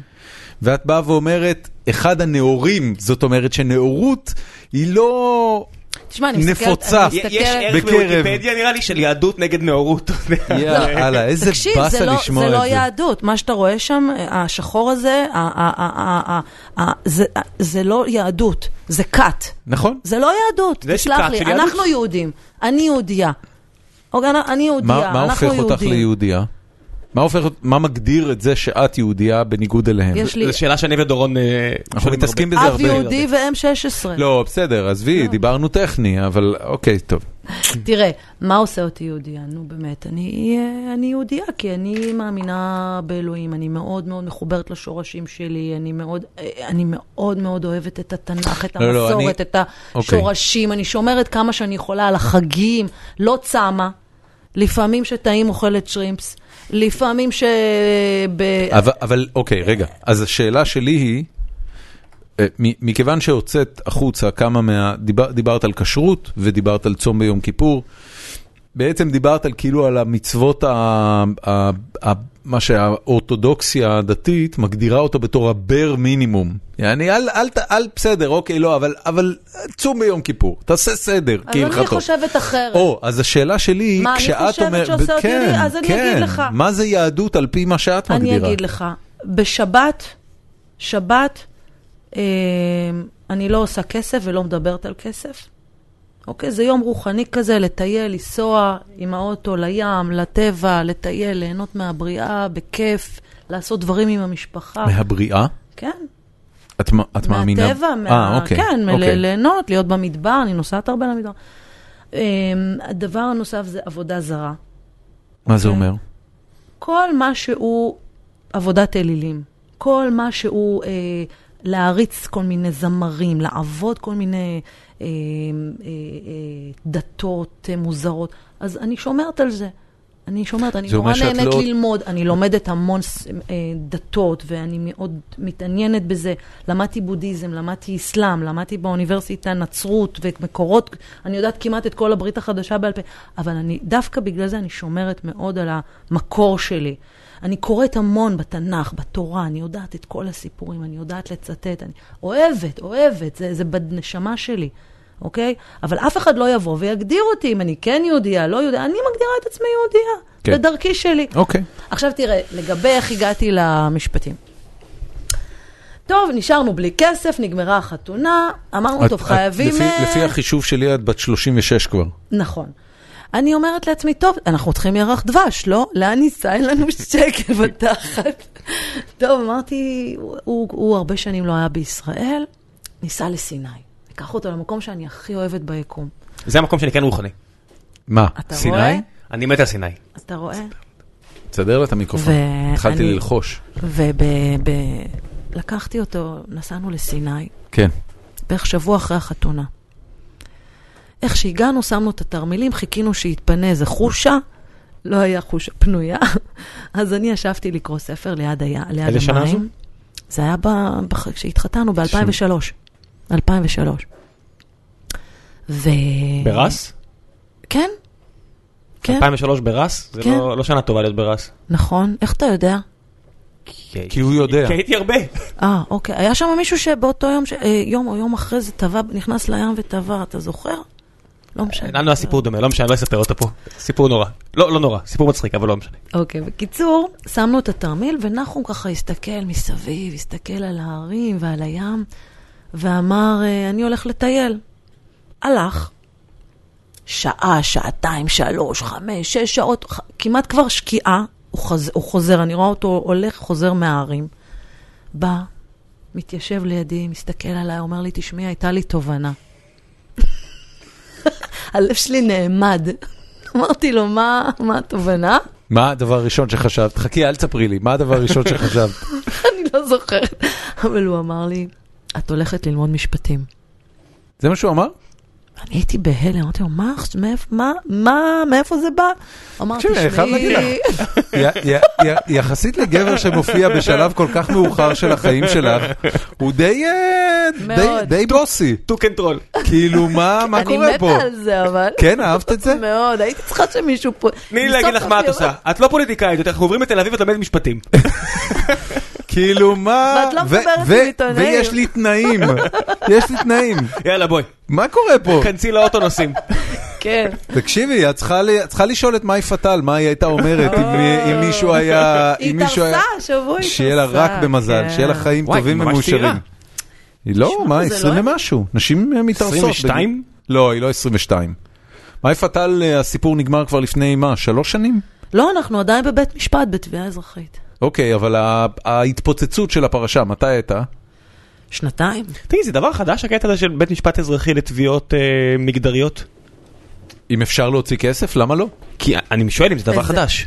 זה לא תביעה מגדרית. לא, כשאני אומר תביעות מין, אין לי מה השם לתביעות של הטרדה מינית, אונס, כל הדברים האלו. עבירות מין. עבירות מין, אוקיי, זו המילה כן. הרבה יותר מדויקת. זה אמור- משהו חדש? אה, לא, זה עוד לא קם, אבל יש אה, רעיון כזה שמסתובב כבר הרבה זמן במשרד המשפטים ובכנסת. אה, לייחד, כמו שיש בית משפט אה, למשפחה ולדיני עבודה, גם בית משפט מיוחד לעבירות מין. בארצות הברית שהיה לא מזמן עכשיו את הסיפור בפוקס ניוז, שאו'ריילי, אחד המגישים המפורסמים, הטריד מינית, ויצאו שם איזה 13 נשים, את יודעת, כמות אסטרונומית של נשים, וכל אחת עם מיליוני דולרים, משהו כזה. בארץ אני לא שומע יותר מדי סיפורים כאלה, אני שומע על גברים ש... אתה לא שומע. אז אני שואל אותך אם זה אתה משהו לא ש... שומע, אחי. אז חכה, אז למה אני לא שומע? אשתו, המטפלת שעבדה אצל אה, מאיר שטרית, אה, ידוע שהיא קיבלה פיצוי. הסדר הפיצוי התפוצץ ויצא וזאת לתקשורת. מבנק הפועלים. זאת מבנק הפועלים. אבל בנק הפועלים זה פנימי. מה פנימי? מה זה משנה? מה לא, אתה זה- חושב קרה יש בפוקס שם עם שישה- אוריילי? כן, זה לא הגיע לבית משפט. נכון, נכון. זה הסדרי... זה בדיוק אותו דבר. אבל אני שואל, זה- משהו. נפוץ בארץ? מאוד. בום! תשמע, יש הרבה, יש הרבה סיפורים של... אה, יש הרבה סיפורים של, אה, תשמע, למשל, אני אתן לך דוגמה, הגיעה אליי אה, בחורה צעיר, בת 25 בערך, יפהפייה, חרדית, חרדית, דוסית, דוסית, ממש. ואמרה לי, תשמעי, אני לומדת, לא משנה מה, אני חייבת, אה, אני, אני לא יכולה להמשיך את החיים שלי אם אני לא סוגרת חשבון עם סבא שלי. סבא שלה פגע בה כשהיא הייתה ילדה. רגע, אז למי שלא מכיר, דיברנו על זה לפני השידור, אה, חוק התיישנות על אה, עבירות מין בארץ הוא 10 שנים, ואם זה קרוב משפחה זה 20 שנה. 20 שנה, כן, עד גיל 38 עוד עדיין אפשר uh, להגיש, כן. Uh, גיל 35, אתה יכול, כן, יש גם, גם תביעה אזרחית וגם תביעה פלילית אפשר uh, לעשות. עכשיו, uh, היא באה ורצתה מאוד uh, לעשות משהו, מצד שני, אצל החרדים וגם אצל עדות אחרות, אבל במיוחד אצל החרדים, אתה פותח כזה דבר בתוך המשפחה, כל הקהילה יודעת, כל לא? השכונה יודעת. סבא שלה. כולם יודעים, וזה הולך לפגוע בכל השידוכים של כל הילדים, בכל המשפחה. אוקיי, זה חדש. כן, זה הולך, לפ... זה פוגע בשידוך, כי אז זה כאילו פגם במשפחה. והסבא הזה הוא גם אחד הרבנים הכי הכי חשובים במגזר החרדי. זה רק אני או שזה מאוד נפוץ הסיפור הזה של רבנים שמטרידים מינית? לא, כמעט כולם רבנים. הבנתי, אוקיי, זאת בסדר. אומרת, זה לא כזה קשה למצוא רבנים. כאילו היום אוקיי. כל, אה, כל אחד נהיה רב. הבנתי, אוקיי, זה מסביר למה זה בדרך כלל לא, מוצמד אבל השם אלה שהם לתואר רב. גדולים, הגדולים הם באמת, תשמע, אלה שהם באמת רבנים גדולים, אז הם, אה, כן, הם, אה, יש, ב- יש, תשמע, זה בעיה, בעיה מאוד קשה. אז רגע, אז מה נסגר עם אותה אז שם למשל הגענו להסדר, נפלה? להסדר. תעזור לה לסדר את האוזניות. להסדר, בהשתקה. וזהו. זה וזה הגיע- נגמר, וזה כולם יצאו מזה מרוצים. זה הגיע ו- מהצד שלך או מהצד שלה? מה? החתירה להסדר לעומת אה, לא, משפט? לא, היא לא רצתה, היא רצתה, היא הגדירה את זה כך שהיא רוצה מצד אחד, לפני שהוא ילך לעולמו, שהוא ישלם על מעשיו. מצד שני, היא לא רוצה משטרה, כי הוא כבר בן למעלה מ-90. מצד שני, היא גם לא רוצה שהאחיות שלה והאחים שלה ייפגעו. רגע, אני חייב לשאול אותך. אפשר למצוא, אפשר למצוא את הדרך. העורך דין של הצד השני, לא מניח שגם הצד היריב שלו לא רוצה משפט ובעצם מנצל את זה כדי להוריד את את הרף תביעה? לא, כי... כי האיום שלכם בתביעה בעצם הרבה יותר חלש כששני הצדדים מבינים שאף אחד לא רוצה תראה, משפט. תראה, אין כאן, אין, כאן, אין כאן איומים, אין כאן איומים. אסור, לא, לא אסור איומים. לאיים. צריך לבוא בדרכי נועם, אה, לנסות ל, ל, ל, לעשות איזשהו מין, כמו מין גישור פלילי. אוקיי? זה, יש מונח כזה שנקרא גישור פלילי. אז מה, מעצבים את זה. תראה, היום יש הרבה מאוד דרכים להגיע ל... לשלווה, לתת ל- לאישה כזאת את השלווה שהיא תוכל לעשות וי, לסגור את המעגל הזה של הפגיעה ולהתקדם קדימה בחיים. מי קובע את הסכום? מי קובע מה זה, מה מה עושה? מה היא עוד- קובעת, היא קובעת, וכמובן, אם הוא מסכים, אז מגיעים לאיזושהי, אתה יודע, לאיזה עמק השווה. ו- וזה הגיע לעמק השווה. עכשיו, יש כאלה המון המון תיקים. מה מה התפקיד המון של... עורך- אומנים כן. מפורסמים, אה, אה, אנשים שהם מאוד אה, ידוע, ידוענים, שמאוד מאוד חשוב להם שזה לא יצא החוצה, או שזה לא יפגע בהם. אז הרבה פעמים יש הסדרי השתקה. בוא נעצור. אני רוצה להמשיך עם, אה, השארנו אותה על החוף בסיני, אחי, חייבים ל- ל- לסגור את הפינה אז הזאת. זהו, הוא אמר שאני הולכת? ללמוד משפטים, אני מאוד, תראה, אני לא רציתי לריב איתו בשבוע הראשון של הנישואים. רק בגלל זה הלכתי, אמרתי לו, בהתחלה אמרתי לו, תשמע, מי יקבל אותי? אז הוא אמר לי, מה, בגילי, מי יקבל אותי? אז הוא אומר לי, מה קרה לך? יש לך איזה חמישה תארים אקדמיים, מי לא יקבל אותך? אל תדאגי, בבין תחומי יקבלו אותך. בקיצור, אמרתי לו, בסדר, אבל- זה אבל ענק. זה נורא יקר, מי- איך נשלם? אין לנו כסף, זה 30 אלף שקל שנה. אז הוא גם עשה "אין הסבה בעיה." מקצועית. לא, הוא אמר, הכסף של החתונה, נקנה מייבש כביסה ושנה א'. אמרתי, בסדר, נלך, לא רציתי לריב איתו, אז הלכתי ללמוד משפטים. שאני אכבד את המזגן? לא. טוב. והאמת שזה היה, על, ה, על היום הראשון, אמרתי, יואו, הייתי בהלם, המורה שלי למשפט חוקתי היה אמנון רובינשטיין, שהזכרת אותו. קודם. בום. איזה איש. במיוחד אחרי ה... אין, אין, כן. הבן אדם הזה פשוט, וואו, כן, כן, כן, מרצה בחסד, בחסד. משפט חוקתי עוד, מסכים איתך. חוויה, אה, מי- מי- מי יותר ממנו לדבר על משפט חוקתי, ממש. כן? אהרון ברק, אני יודע, שמגר. זה- לא, זה- זה- דווקא, דווקא רובינשטיין, אני חייב להגיד, ל- לטובת קידום האג'נדה של חוקה בישראל, רובינשטיין היה, עשה יותר ברור. משני אלה שאמרת. כן, הם יותר ניצלו את חוק האדם. אה, כבוד האדם כבוד וחירותו. האדם, ל- ל- ואמרו, זה מספיק לנו, אנחנו ברק נסתמך על הוא- זה. שני, הוא- שלושה חוקים הוא וזה, מוח כן. משפטי מבריק, מבריק. ואין אה, אין מה ל- לפקפק בזה, נכון. אבל אמנון רובינשטיין, האג'נדה שלו של אה, כינון חוקה, הוא באמת עבד קשה. תשמע, כי זה מחטף מה נכון, שקורה כאן. נכון, מה שקורה כאן. לא היה צריך לקרות. נכון. כי כשהייתה האספה, האספה הכללית שלפני הכנסת, הם אמרו שזה יהיה זמני. זה היה כמו מין אה, משהו זמני כזה. שנשאר עד היום. סטטוס קוו, חוקי יסוד, הכל פה זה בואי, זמני. בואי, בואי, לפני אתה חוקה, יודע בואי... שאנחנו חיים כרגע, כרגע, זה מה שרציתי להגיד. תחת אה, צו אה, כן, שעת כן. חירום? בוא- בואי כן. נתחיל מלבטל תקנות לשעת חירום. בוודאי. נתחיל מזה. שנייה לפני חוקה, בואי קודם כל נבטל תקנות לשעת חירום. כל אחד לפני שהוא נפטר בארץ מקבל את הפסים של המלחמה, תודה רבה, כל הכבוד על השירות. כל הכבוד, כל הכבוד. זה באמת, טוב, אוקיי. למדת, עשית תואר ראשון רצוף? אה, כן, אה, בשנה א' כבר נכנסתי, ל- בסוף שנה א' כבר הייתי באה עם הבטן של, ת- של, של חודש תשיעי, עם הילד הראשון שלי. לא מספיק שהוא שלח אותך. ללימודי משפטים, הוא גם הכניס אותך להיריון? כן, בשנה א', בין הבחינות עוד... עכשיו, זה, זה, זה ממש קשה לעשות בחינות uh, במשפטים כשאתה בחודש תשיעי, כי כל שנייה יכול יש לך פיפי, לעצמי, כן. כל שנייה פיפי. אסור לצאת לפיפי. לעלות במדרגות זה קשה, מן הסתם משפטים זה קשה. ממש קשה, אבל מצד, אבל זה היה, זה היה כיף. אחר כך המשכתי אה, היה ללמוד? מו- מו- מוקפת בכל מיני... ילדים. ילדים כן, וילדות, שמסתכלים עליך מה- ואומרים, מה עשית. כשהם נסעו לפנג'ויה? תשמע, אני, אני באתי, אתה יודע, אחד הדברים שהדהימו אותי, זה שלפני כל מבחן הם, הם היו מביאים סטפות של? רטלין, כן, ברור. ופשוט מחלקים אחד לשני כן, רטלין. כן, כן. כן. אני לא, לא הבנתי מה, לא הבנתי את העניין הזה, אבל תשמע, זה לא פייר. לא. לא פייר. אין, אין, אין, מי שחושב שאין לזה השפעה גדולה, אני מזמין אותו לנסות. כן, רטלין זה, זה כמו קוקאין. כן, אני, אני אומר, זה מאותו חומר, אתה יודע. אני, כן. אני לגמרי אנחנו אומר, יודעים אה, היטב. אני לגמרי, ככה שמענו. אנחנו יודעים היטב. אני, אני רק אומר, אם זה הולך כמו תרנגול, ואם אתה הורג אותו וזה שניצל, אז עם כל הכבוד. כן, כן, כן. אבל אחד, אתה הולך לכלא, והשני, רופאת הילדים רושמת לך. הכל בסדר. זה. אם אתה שובר את זה ועושה את זה שורות, זה כבר בעיה שלך. כן. כן. כן. מצב צבירה פשוט. אחר. באיזה- ממוצע, אגב, סיימת תואר ראשון? אני, אני, אני פרפקציוניסטית. כמה היה שם? עזוב אותך, לא נעים. למה? גבוה, ד- דווקא גבוה. זה נעים. גבוה, אתה יודע, גבוה. עד עכשיו כל דבר אמרתי סבבה, היא לא רוצה לדבר על זה, לא רוצה לדבר על זה, אבל ציון ממוצע ציוני, מה יכול להיות? אני לא אוהבת לנקר עיניים. אה, זה לנקר לא. עיניים. מה זה גבוה במשפטים? לא, זה בסדר. אני- ממוצע 90 אה, ומעלה זה סבבה, זה זה יפה זה מאוד. משנה? אה, אם אתה צעיר מאוד, וזה הדבר היחיד שיש לך להציג אחר כך, אז כן, אז מסתכלים, אבל אני באתי כבר, אה, תראה, אני לא ידעתי מה אני אעשה, אני התחלתי ללמוד משפטים, ורק התחתנתי, ועזבתי לתל אביב, ואני מסתובבת ברחוב בתל אביב, אף אחד לא מזהה אותי פתאום. אה, כאילו בירושלים אני לא יכולה לצאת מהבית. זה נחמד, לא? כן, אבל אה, בתל אביב, אז, אז, אז הייתי צריכה ממש חיים חדשים פתאום להקים. ו, והתחלתי, עבדתי קצת בקאמרה אובסקורה. הייתי לא, דור- מנהלת... דורון למד שם. למדתי באמת? שם, כן. אז נו, אז, אז, אז הייתי אבל מנהלת למדתי קשרי שם חוץ שם. ב-90 ו... וואו. חמש. מה למדת? לא, אחרי 96, למדתי 96. בימוי, בימוי קולנוע. יפה. לא סיימתי.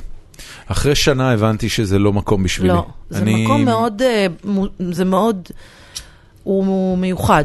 לא, הבעיה שלי איתו לא הייתה המיוחדות שלו, אלא דלות התקציב שלו. זה נכון אני גם. מאוד, אה, מאוד... אה, דורון בא לצלם את הרובוטריקים כן, וקיבל... אני, אה, אני, אני רציתי לעשות אפקטים ורציתי לעשות, אני, אני מאוד אוהב את המקום שבו אומנות נפגשת בטכנולוגיה. גם אני. מאוד אוהב את זה. ושם לא היה שום דבר, כאילו זה לא, זה, זה היה... זה היה אז הדי- לאן הלכת? הדימוי- לאוניברסיטת תל אביב? לא, עזבתי. אה, עשיתי לפני זה תואר ראשון בכלכלה, אה, התמחיתי בתורת המשחקים, סוג של. הוא התחיל לעבוד איתי. וכן. התחיל לעבוד איתי. ואז אה, הלכתי ללמוד קולנוע, כי זה היה חלום הילדות שלי. והגעתי למסקנה שזה לא, הקולנוע שעושים בארץ, לפחות אז עשו, לא היה דומה בשום דבר לקולנוע שאני רציתי לעשות. אני גדלתי על ספילברג ועל לוקאס ועל אה, אה, זמקיס, ורציתי לעשות קולנוע שהוא מיינסטרימי והוא ז'אנריסטי. ואני זוכר שהמורה שלי לבימוי הסתכל עליי כאילו אני הילד המפגר של הכיתה. למה זמקיס זה לא סרטים יקרים, או שכן?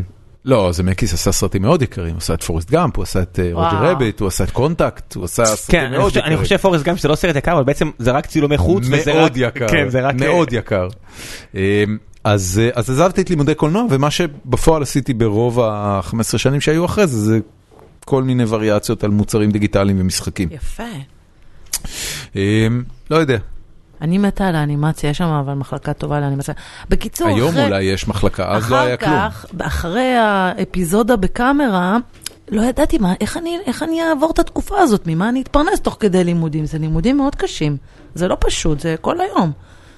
ואין, זה כש, כש, כשהיקום מתווה לך דרך, אז הדרך מגלה את עצמה. ככה זה פשוט ממש כך. ואיך שהתחלתי את הלימודים, את לימודי המשפטים, קיבלתי טלפון אה, מחברים עורכי דין, אה, משרד אה, עורכי דין כבירי נבו קידר, שהרבה הרבה שנים אני, אה, אנחנו, הם מלווים אותי. אה, והם אמרו לי, תשמעי, יש לנו פה, יש לנו איזה לקוח מאוד גדול, שיקגו אני חושבת, אה, חרדים משיקגו, שהם אה, הבינו שישראל הפכה להיות, שמעו שישראל הפכה להיות אה, מקום אחד מהשלושה המובילים בעולם בסחר בבני אדם לזנות, אוי ואבוי. והם רוצים להקים מטה למאבק בסחר בנשים. חרדים. חרדים. ישראל, אחד משלושת המקומות המובילים בעולם בסחר כן, בנשים. ב-2004 היינו ב...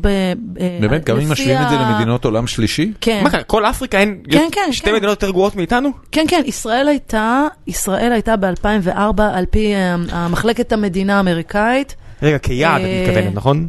כהמקום שהנשים מגיעות אליו?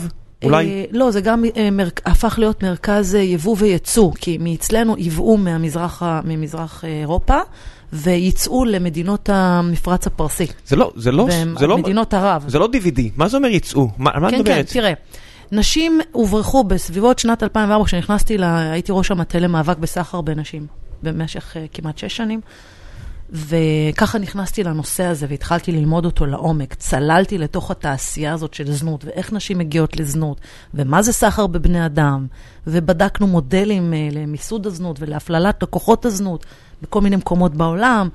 ו... ועבדנו יחד עם הוועדה של זהבה גלאון, ובאמת הייתה שם קואליציה מדהימה.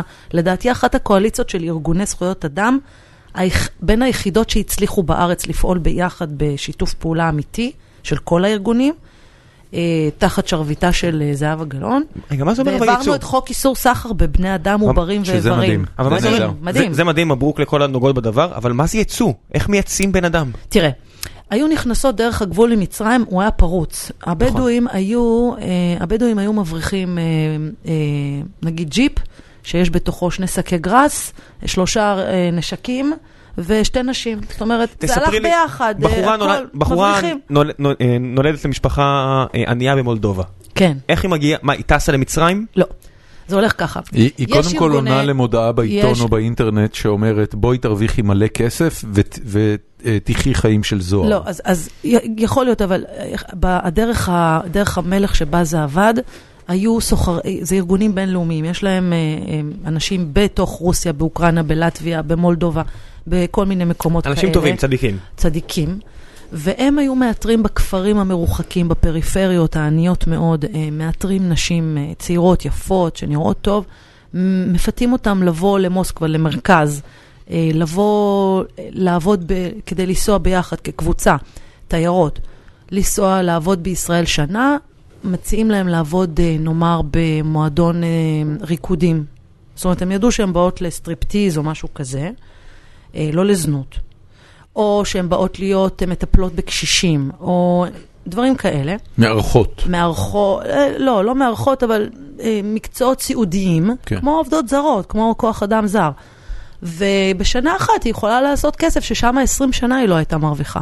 עכשיו, בדרך כלל הם נשים עם ילד, שניים, מלא חד-הוריות, יש שם נשים צעירות שאין להן דרך אה, להביא סכומים כאלה, אז הן מתפתות. ואז הן אה, מתקבצות, מכ- ה- האנשים האלה שמגייסים את ה... הם יודעים בדיוק איפה היא גרה, מי המשפחה שלה. כך נוצר האיום עליה, שהם יגיעו, אם היא לא תעשה מה שאומרים, הם יודעים איפה המשפחה שלה גרה, איפה הילד שלה, איפה הילדים. הן uh, מגיעות למרכז, לוקחים להם את הדרכונים, אומרים להם, רגע, רגע, איך- מסיעים אותם בדרך כלל לאלכסנדריה, אוקיי. זה מצרים. למצרים, כן, בדרך כלל למצרים, וממצרים הם היו פשוט, אה, הבדואים היו מבריחים אותם אה, 10, 20, כמעט כל לילה היו מבריחים אה, דרך הגבול לבאר שבע. בבאר שבע היו דירות שבהם אה, היו באים סוחרי, אה, סרסורים מכל הארץ, רואים אותם ערומות עם תחתון, תסתובבי, תעמדי, תתכופפי, 5,000 דולר בערך, ל, לפי גילאים, לפי, מי, אתה יודע, לפי איך שהיא נראית, בערך 5,000 דולר לראש. לסרסור? לבדואים? יד ראשונה. אם היא יד ראשונה, אז כאילו, זאת אומרת, אם הם, אתה יודע, זה הולך לפי, אם היא כבר עברה סרסור אחד או שניים, גם הוא, אחרי שנה, הוא מוכר אותה הלאה. היא כבר יד שנייה. אבל היא כבר מכורה לסמים, כי זה הדרך היחידה לשרוד את התופת הזאת של מעגל הזנות, זה פשוט להיות בתוך סמים, ואז אה, להיות קצת מנותקת מה... העונש- הזאת. מה העונש בא- בארץ על דבר כזה? 16 שנות מאסר, וזה אחד החוקים היחידים שהכנסנו, שזה עונש מינימום. כן. אי אין- אפשר אין- אה, להקל. אין שיקול דעת לשופט. לא. החבר הזה ש- של שרון שפור, שהיא במאבק ארוך טווח, אתה לא נזכיר את שמו כדי שלא יתבע לי את הטוסיק. כן. אה, אה, אבל זה בסדר, הוא- אתה יכול להגיד שהוא במאבק איתה. זה כן, אני לא יודע, לא אגיד, אני מעדיף שלא. הוא- תגיד מי אה, אה, מנצח. יש לו חבר, אני מת על הברכיים שלי. יש לי מערכת יחסים ארוכת טווח עם הברכיים. הברכיים שלך overrated. כן, נכון. כן. זה מה שהוא עשה?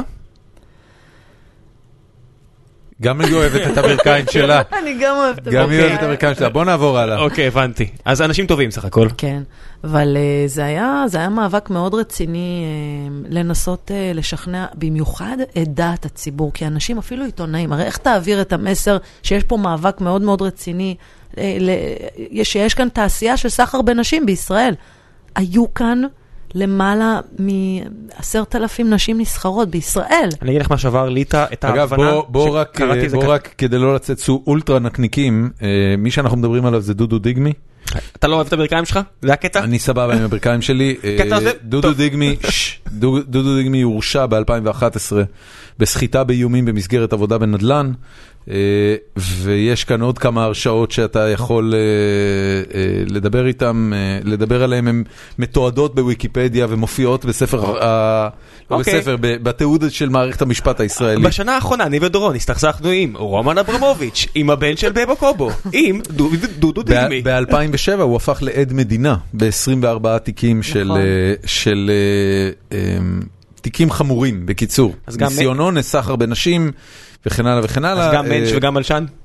אה, כן. מה זה, תראה, מה זה תיקי מלשן? סחר אתה יודע, בנשים- אתה יכול, אתה יכול לבוא ולהגיד שהוא עשה את. הדבר הנכון, הוא הרשיע ארבעה אין לי גרועים. ממנו. אין לי דעה, אני לא יודע. אבל אה, זה כבר סיפור אחר. אני אתה אגיד יודע לך מה מה- היינו עושים? היינו מתקשרים, אה, ראם, היינו מתקשרות, יושבות במטה למאבק, והיינו יושבות ומתקשרות יום-יום. אתה יודע מה הייתה העבודה? היינו מתקשרות יום-יום לכל הבתי זונות, לכל המספרי טלפון שב...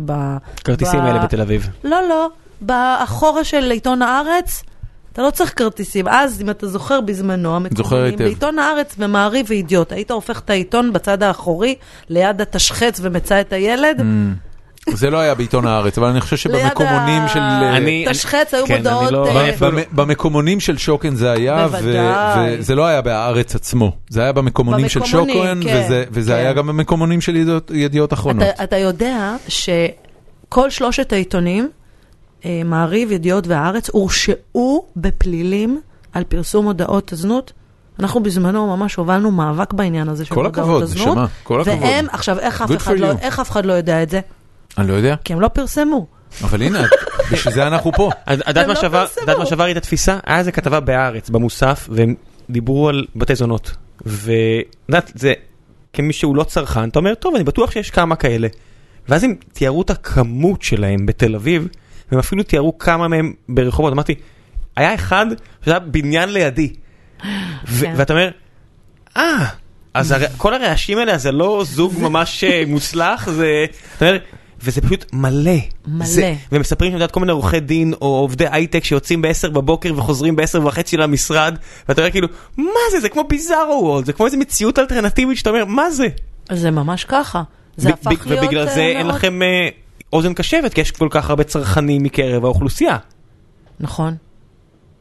אתה יודע, זה כמו, זה של... זה הפך להיות מאוד לגיטימי.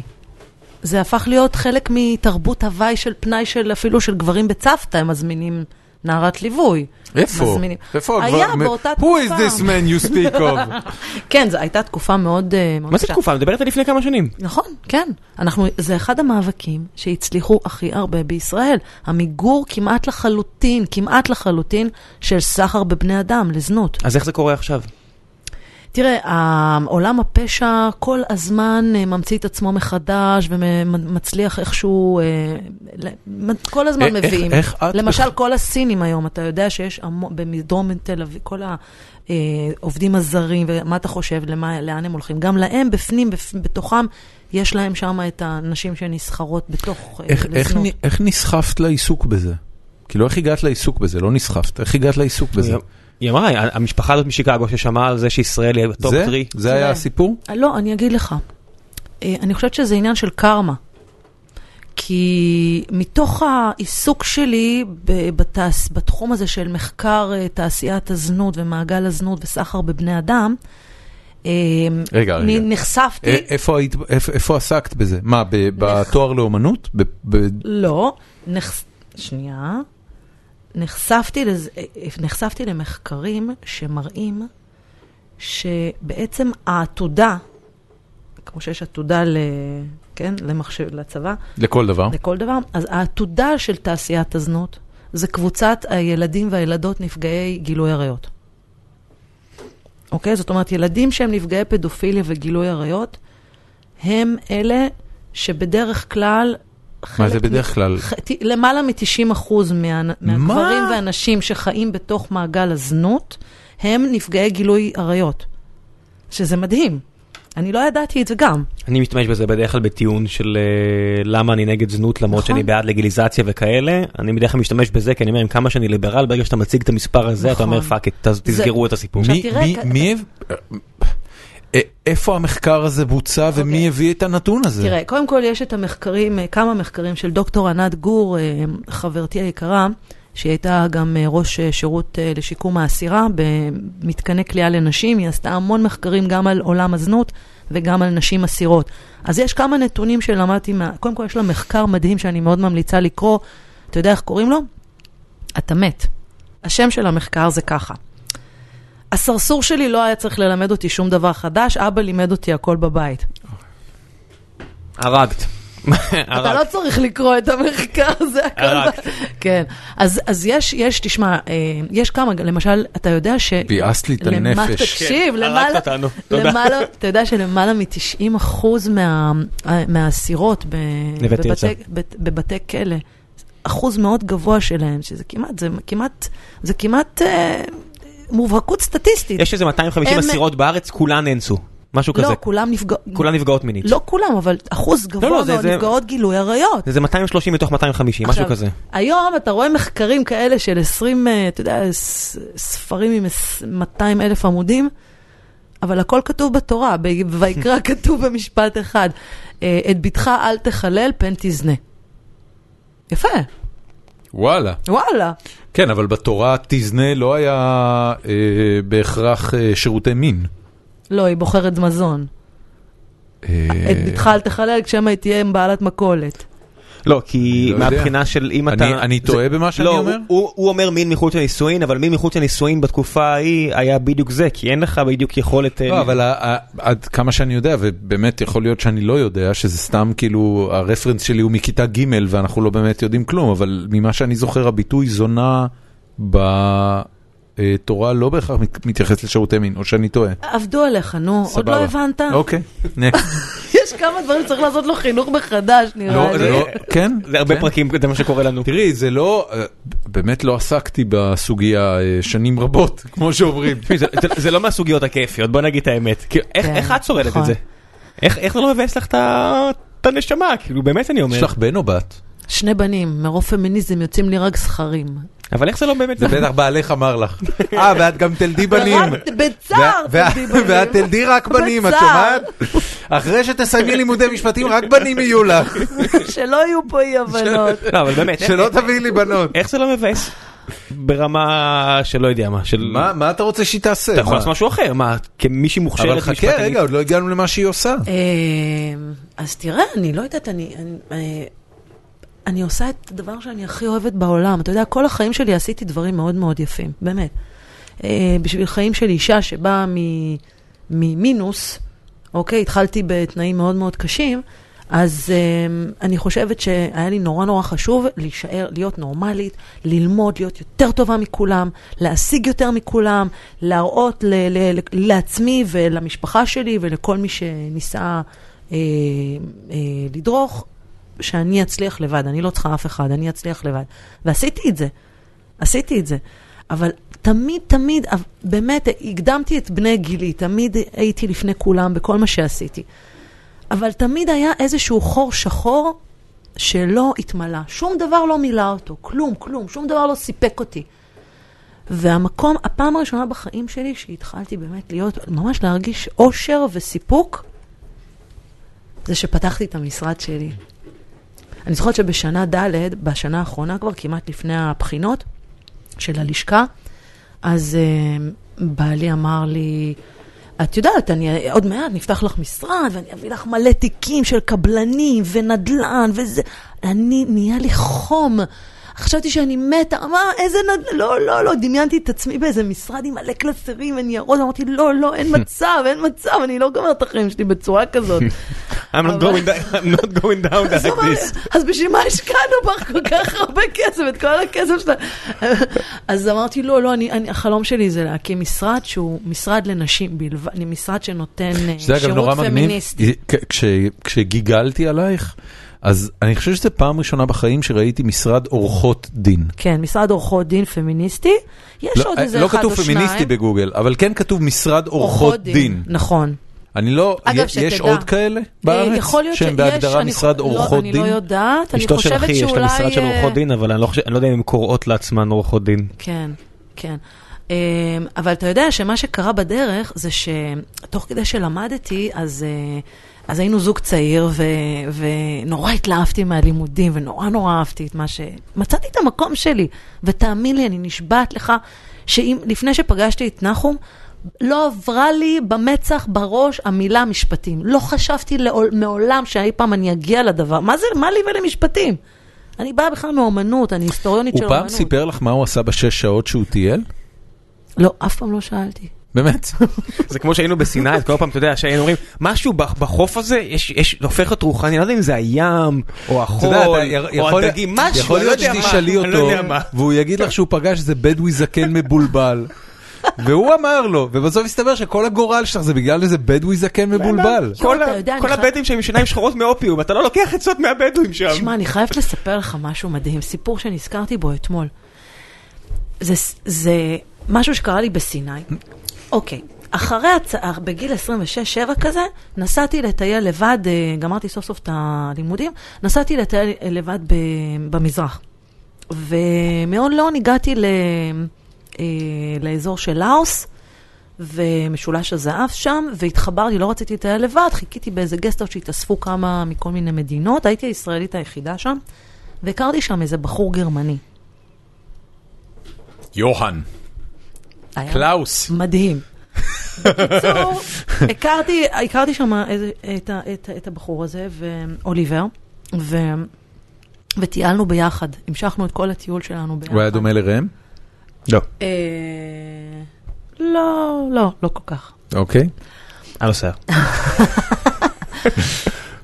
עכשיו, אה, ו, וממש חשבנו אפילו כמעט למסד את הקשר הזה. הייתה אהבה, את אומרת. ממש, ממש, מאוד מאוד התקשרנו אחד לשני. רק הבעיה הייתה שאצלו היה... ההורים נאצים. די קרוב, הסבא. הסבא. זה תופעה זה- ידועה אצל גרמנים, שהסבא שלהם הוא נאצי, כן, זה- נפוץ יותר ממה שמדמיינים. כן, זה ממש אה, לא... כן, בד- בדיוק דיברתי השבוע עם אה, ידידה וסיפרתי לה שלפני כמה שנים הייתי אה, בעיר בון, שהיא עיר הולדתו של בטהובן. העיר בירה לשעבר. כן, והיא הייתה עיר הבירה של מערב גרמניה, והעיר בון, בגלל שהיא עיר הולדתו של בטהובן, אז שבועיים בשנה הם חוגגים את יום ההולדת של בטהובן בסדרה של קונצרטים ואירועים ברחבי העיר, והמארחת שלנו לקחה אותנו לקונצרט, ואני יושב באיזה אמפי תיאטרון באקדמיה למוזיקה של בון, אה, מוקף בבני 60 פלוס, ואתה מסתכל סביב ואתה לא יכול לא להפסיק לחשוב על העובדה שכולם היו בהיטלריות. לא, זה כמו שכל... ב- בהיטלר כן, יוגנד, כן, מה יוגנד. שנקרא. זה כמו כן. שיש הרבה מרוקאים שאומרים שהאבא שלי היה סבא בחצר של המלך וזה, כן. אז כל הגרמנים יכולים להגיד לך, סבא שלי הוא זה ששילב ידיים ולא הצביע לא במועלים. was- זה סבא. עכשיו, אתה לא יכול להימלט מזה, אתה מסתכל מסביב ואתה מקשיב למוזיקה היפה של באך, ואתה מדמיין אותם במדים נכון. של היטלר יוגנד, ואתה רוצה לברוח. זה קשה. מאוד קשה, היה לי מבחינה מאוד קשה מנטלית, בקונצרט הזה. אז אתה מתחבר למה שאני... בוודאי, אני, יכול אבל לדמיין אנחנו לעצמי, כן רצינו... אני, אני רק יכול לדמיין, לדמיין לעצמי כמה קשה הייתי מרגיש לעשות סקס עם אחד מהם. עם אחד מהם בכלל. כן, למה עם אחד מהם? באופן דורון, כללי. דורון אומר, אם הוא כבר בפנטזיה הזאת, הוא כבר בודק את עצמו. הכיוונים. כן, אני, אני הולך על כל הסקאלה. רגע, אז לאוס, ועכשיו. אוליבר, אז זהו, אז הוא בא לארץ, איזה, תק- בתקופה מסוימת הוא בא לארץ לראות אם הוא יוכל לחיות כאן. אה, הוא הגיע לכאן, ורציתי להראות לו את המקומות הכי הכי שאני אוהבת. אז כמובן לקחתי אותו לסיני. אירופאים מתים בסיני. ממש, הוא, זה היה מדהים. והתארחנו אצל חברים אה, בדואים שם, ו... ואז הוא הלך, לא יודעת, הוא הלך לישון או משהו, נשארתי עם הידיד הבדואי הזה, זקן אחד, שתמיד הייתי הולכת לשם לשתות איתו, ובן אדם באמת נורא חכם. איך קוראים לו? אני לא זוכרת, כולם מוחמד, אחמד. אבל... אה, זה ככה, כן, מה טוב, זה כן, ככה. בוא לא נתייפייף. אבל באמת, בן אדם מאוד מאוד חכם, והיה לי כיף נורא לדבר איתו, אדם באמת משכמו, אה, עם, באמת שאר רוח. והוא ישב איתי, ואני שמתי לב שבביקור הזה, הוא היה מאוד מסוגר, וכמעט לא, לא, כמעט לא דיבר איתי. והרגשתי שמשהו מה, לא אוליבר בסדר. לא בא לו טוב? כן. וכשאוליבר לא היה, אז הוא, שאלתי אותו מה קרה, מה, מה, מה קורה, אז הוא אמר לי, תשמעי, הוא לא היה לו נעים, אבל הוא אמר. הוא אמר לי, תראה, אני מכיר אותך הרבה שנים. באמת? כן, הייתי הכיר אותך הולכת הרבה לשם. שנים? כן, הייתי הולכת, נוסעת אליו לשם, ברסס, היינו הולכים לשם הרבה, כל פעם שהיינו נוסעים לסיני, ארבע, חמש פעמים בשנה היינו אצלהם. ו... והוא אמר לי, תראה, אני מכיר אותך הרבה שנים, ואני אני לא מסוגל, אני לא, אני לא יכול להבין איך את מסתובבת, את יהודייה, איך את מסתובבת עם גרמני. בדואי, הוא אומר לי. עכשיו, אני אף פעם לא חשבתי על זה, אז אמרתי לו, למה? מה, מה קרה? זה לא הוא, זה תגידו, דור אחר. שחררנו, תקשיב, טוב לשחרר. שחררנו, זה דור אחר. כשאתה מקבל נזיפה מוסרית מבדואי בסיני, כן. אז זה קרה גם לנו, בדואי מסיני בא אלינו, אמר לנו משהו קשה, הסתכלנו אחד לשני, אמרנו, "פפ, וואו. כואב. כן, זה קטע. כן. עכשיו, הוא סיפר לי זרקת משהו. את אוליבר באותו ערב? לא, אבל תשמע מה הוא סיפר לי. אמרתי לו, למה אתה אומר את זה? הוא אמר, תראי, אני איזה... פעם אחת הוא התגעגע לדודים שלו, בדואים מאותו, מהתראבין, כן, מהשבט תראבין, שהרי כשחצו את סיני והיה את ההסכם, אז חצי מהשבט נשאר בישראל וחצי אה, במ- במדבר סיני. עכשיו, אלה שנשארו בישראל, אלה שנכנסו פנימה, נדדו, הגיעו עד לבנון. אז חלק מהמשפחה שלו, שהוא לא ראה אותם הרבה שנים, כבר היו בלבנון, והוא נסע לבקר אותם. מה זה נסע? הלך. הוא הלך ברגל לבנון. הוא חצה את הגבול? כן, הוא חצה, הוא הלך לאורך הירד, הם הלכו, אני יודעת איך הם הגיעו ללבנון ברגל. וכשהוא הגיע ללבנון, לדודים שלו, אז uh, הוא סיפר לי, הבדואי, כן? הוא ישב אצל הדוד שלו, ופעם ראשונה הוא, אה, היה להם טלוויזיה שם, הם קצת יותר מודרניים, והם כבר יושבים במבנה קבע. והדוד שלו השאיר אותו לראות טלוויזיה, והם הלכו לאיזה חפלה, איזה חמולה, איזה חתונה, והוא ישב והוא שם לו סרט. והסרט שנפל לו לראות, שינדלר. כן. לא, הזוי, הבדואי יושב ורואה את רשימת וואי, שינדלר. איזה סיפור מעולה. זה סיפור עכשיו- של מיליון דולר. היום יום השואה. עכשיו הוא יושב, רואה את אה, רשימת שינדלר. נגמר, "תקשיבי, נגמר אני אנחנו מקליטים את זה אחרי. הוא אומר, אני, אני, שהוא הוא ישב ובכה. בכה, אומר, איך, מה, ככה עשו לדוד, לבני דודים שלי, ככה, ואת הולכת עם גרמני? עכשיו תשמע, לא היה לי מה להגיד לו. תגידי לו, בן אדם, אנחנו משחררים. זה זה מה שאנחנו עושים. זה נכון, משחררים. אנחנו כן. משחררים, אנחנו מסתכלים קדימה. ואז אתה יכול להגיד לו, אבל אחי, תזכור את זה שתוותרו על הנכבה וזה, תשחררו, תשחררו. תשחררו. תפסיקו עם הטינה, די עם הדבר, הטינה. לתחושתי האישית, הדבר שהכי, באמת, הכי מקשה על אוכלוסייה פלסטינית בארץ, זה לשחרר. זה שהם לא משחררים. הם לא, הם לא, הם לא רפואיים.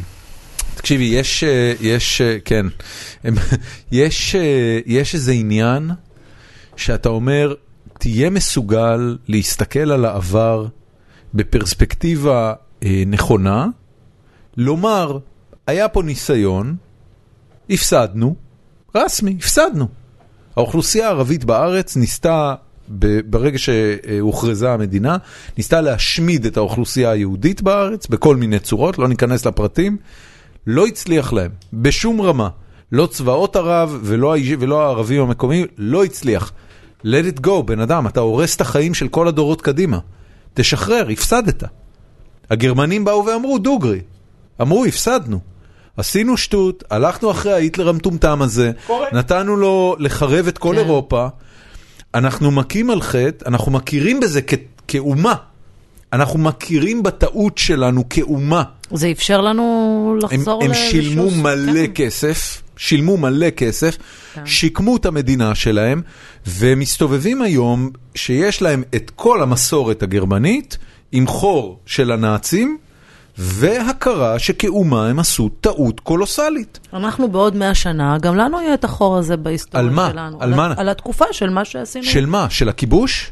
אה, תראה, יש בעיה. מה? אני, אגיד לך. ספרי לי, באמת. אז אני, לא רוצה, אני רוצה לקחת אותך לנקודת מבט פמיניסטית. קדימה, אני מת. על זה, בבקשה. אוקיי, כן, תראה. מי שאשם במה? במה שקורה עם הפלסטינים, מי כן, שאשם כן. זה אברהם אבינו. אברהם, אבא שלנו, כן, אוקיי, היה אבא גם של ישמעאל וגם של אה, יצחק. נכון. האבא שלהם והאבא שלנו. עכשיו, הם, הם לא סתם, הם לא בני דודים, הם אחים. אוקיי, אחים. בא האבא המשוגע הזה, כן? ושומע לאשתו העוד יותר משוגעת ממנו, שאומרת לו, תשמע, לא באה לי טוב הגר הזאת, הייתה טובה בזמנה, הבאתי גם אני בן, תעיף אותה מפה. אני לא אוקיי. רוצה אותה במעל. אני לא רוצה אותה מול העיניים שלי, עם הבן שלה, ישמעאל. אה, אה, אני מקווה שברור לך, זרק רוני, אותה. כן, אה, ברור לך שאנחנו לא יכולים לקחת את הסיפור הזה ולהתייחס אליו, אה, תקשיב. כאילו זה סבבה, זה אחלה סיפור, לא, לא, זה ו- לא אחלה סיפור, זה, זה הסיפור של העם שלנו. לא, זה הסיפור. עכשיו תראה, אתה יודע, היום תלך לבתי משפט לענייני משפחה, אתה יודע כמה אחים רבים על ירושות? נו אז מה? אתה יודע כמה? אנשים לא מדברים אחד עם השני, עם אחים שלהם. אנשים בארץ הזו, אם תעשה אוקיי, פעם מה? סקר, מה- מה זה קשור? לא מדברים. כי מה שקרה כאן, זה שיש למה כאן... למה הזווית הזאת היא פמיניסטית? אני אגיד לך, כי אנחנו צריכים להסתכל על, ה... על האימהות. להסתכל מנקודת מבט אימהית אוקיי, על הבעיה הזאת. אוקיי. והבעיה הזאת, אפשר, אפשר לפתור אותה רק אם אנחנו נבין שהאח שלנו, יש לו בעלות על, המ- על הקרקע הזאת, גם לנו יש וגם להם יש. אנחנו נתקענו, נתקענו פה אחד עם השני, ואנחנו צריכים למצוא לזה פתרון. עכשיו, הפתרון לא יכול להיות בזה אני- שהם אני לא יהיו מסכים כאן. איתך. לא. הפתרון גם לא יכול להיות שאנחנו לא נהיה כאן. אני, אני חושב שכל, ת- תקשיבי, כשאני, אה, אם את רוצה בכוונה, בואי נלך למטאפורת כן. האחים, כן. שאני אני מוכן לזרום איתה ברמה מסוימת, אה, לתו, כ, כדי, שהדי, כדי שהסכסוך הישראלי-פלסטיני נוכל להמשיל אותו לתרפיה משפחתית. כן. וככה צריך לי, להסתכל לי, עליו. לי יש שני ילדים קטנים, לך יש שני בנים, את בטח מכירה את זה, זה לא שונה. אה, הם רבים. חלק מאוד מאוד מהותי, מהותי, באקט של פיוס ביניהם, זה שכל צד בא ולוקח אחריות על העוולות שהוא גרם לצד השני. אוקיי? וש-you get the story straight, זאת אומרת, אתה מספר את הסיפור כמו שהוא היה באמת. לא כמו שאתה מדמיין שהוא היה אחרי 40 שנה וממציא לעצמך אסון לאומי בשם נכבה ומסדר את כל ההיסטוריה כדי שתוכל לספר שבעצם עשו לך עוול, אלא שאתה מספר את הסיפור האמיתי. שהאו"ם בא לאזור הזה וניסה לתת הצעה שתהיה הצעה לכאורה שוויונית שתאפשר לשני העמים לחיות בשלום אחד עם השני, ועם אחד קם על העם השני וניסה לגמור אותו. עכשיו, אי אפשר, אי אפשר להתכחש לאקט הזה. תראה, ברגע זה שאתה נכון. מתכחש מה- לאקט הזה, אז אתה, אתה בעצם, את יודעת, זה, זה, את- אתה סוחב איתך משהו שהוא לא נכון. עכשיו, מה, מה אנחנו, אנחנו מדברים פה על משהו שכבר קרה לפני עשרות שנים. נכון. זאת אומרת, היום כבר מחנכים ילדים על הבורות הזאת. מחנכים ילדים על הבורות הזאת.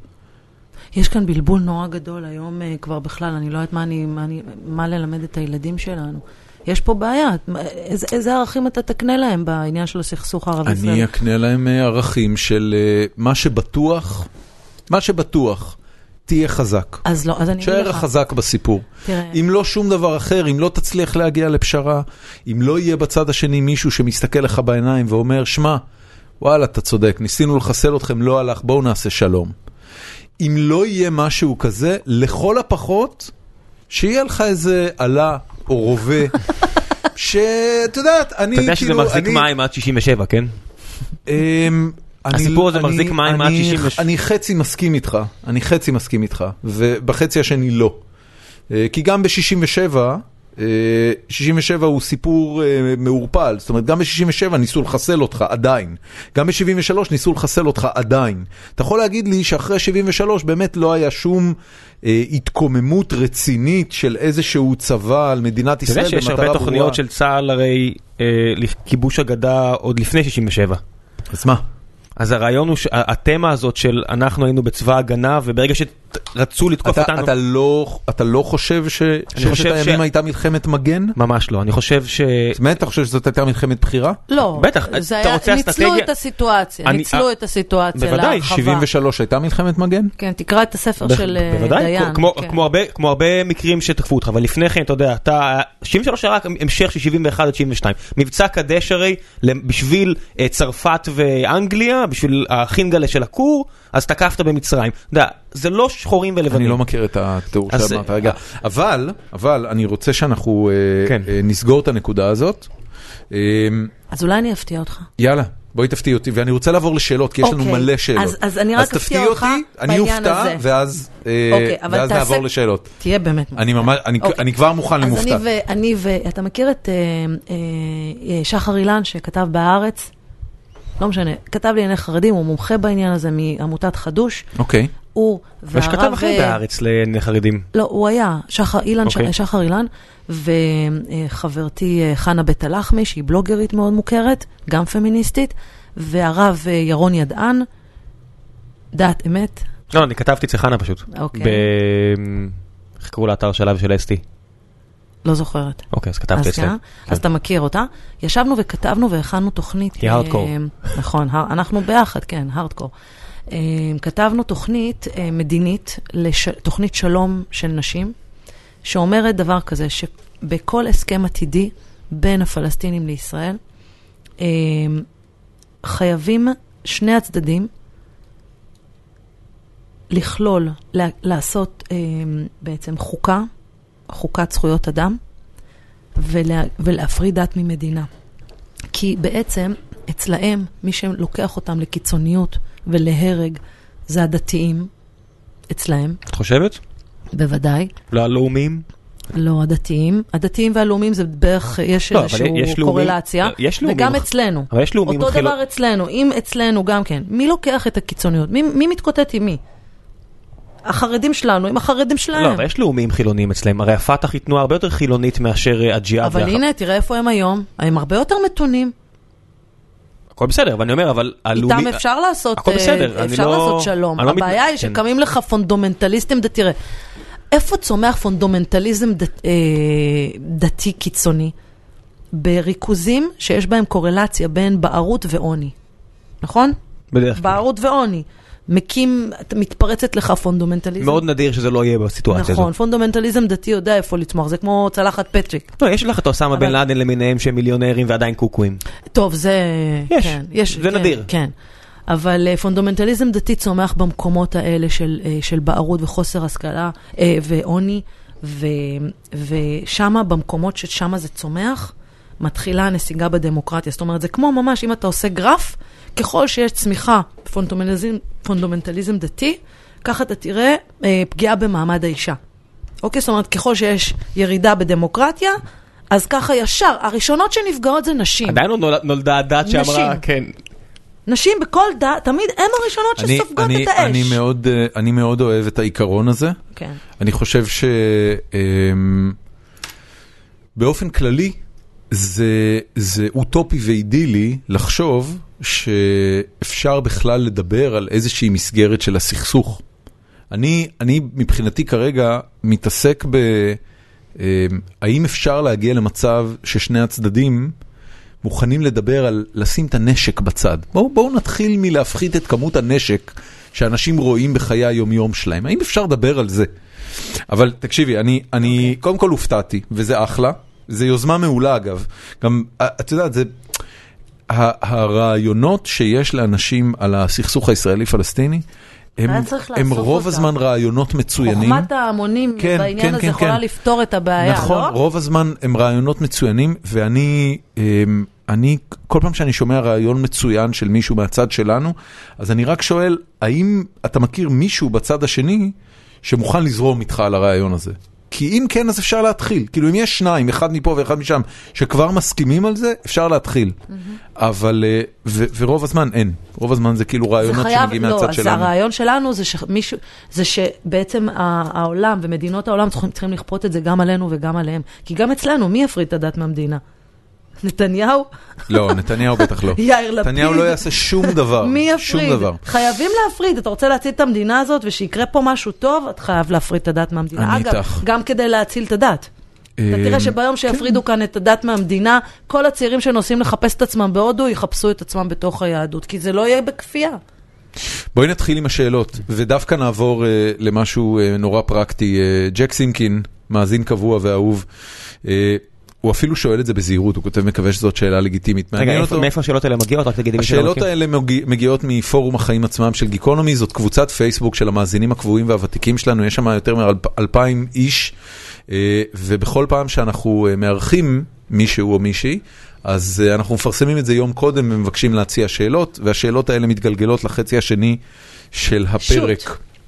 ג'ק סימקין שואל, מעניין אותו מודל התשלום לעורכי דין בתיקים אה, מהסוג של, אה, הדיון היה סביב אה, התיק של מאי פטל, אה, האם המתלוננות משלמות שכר טרחה או שבדרך כלל השכר טרחה נסגר כאחוזים מפיצוי, אם יש כזה, אה, והאם, ואם הפיצוי הכספי נגזר בבית המשפט, אה, האם יש מקום להליך אזרחי? אני לא בטוח שאני מבין את השאלה.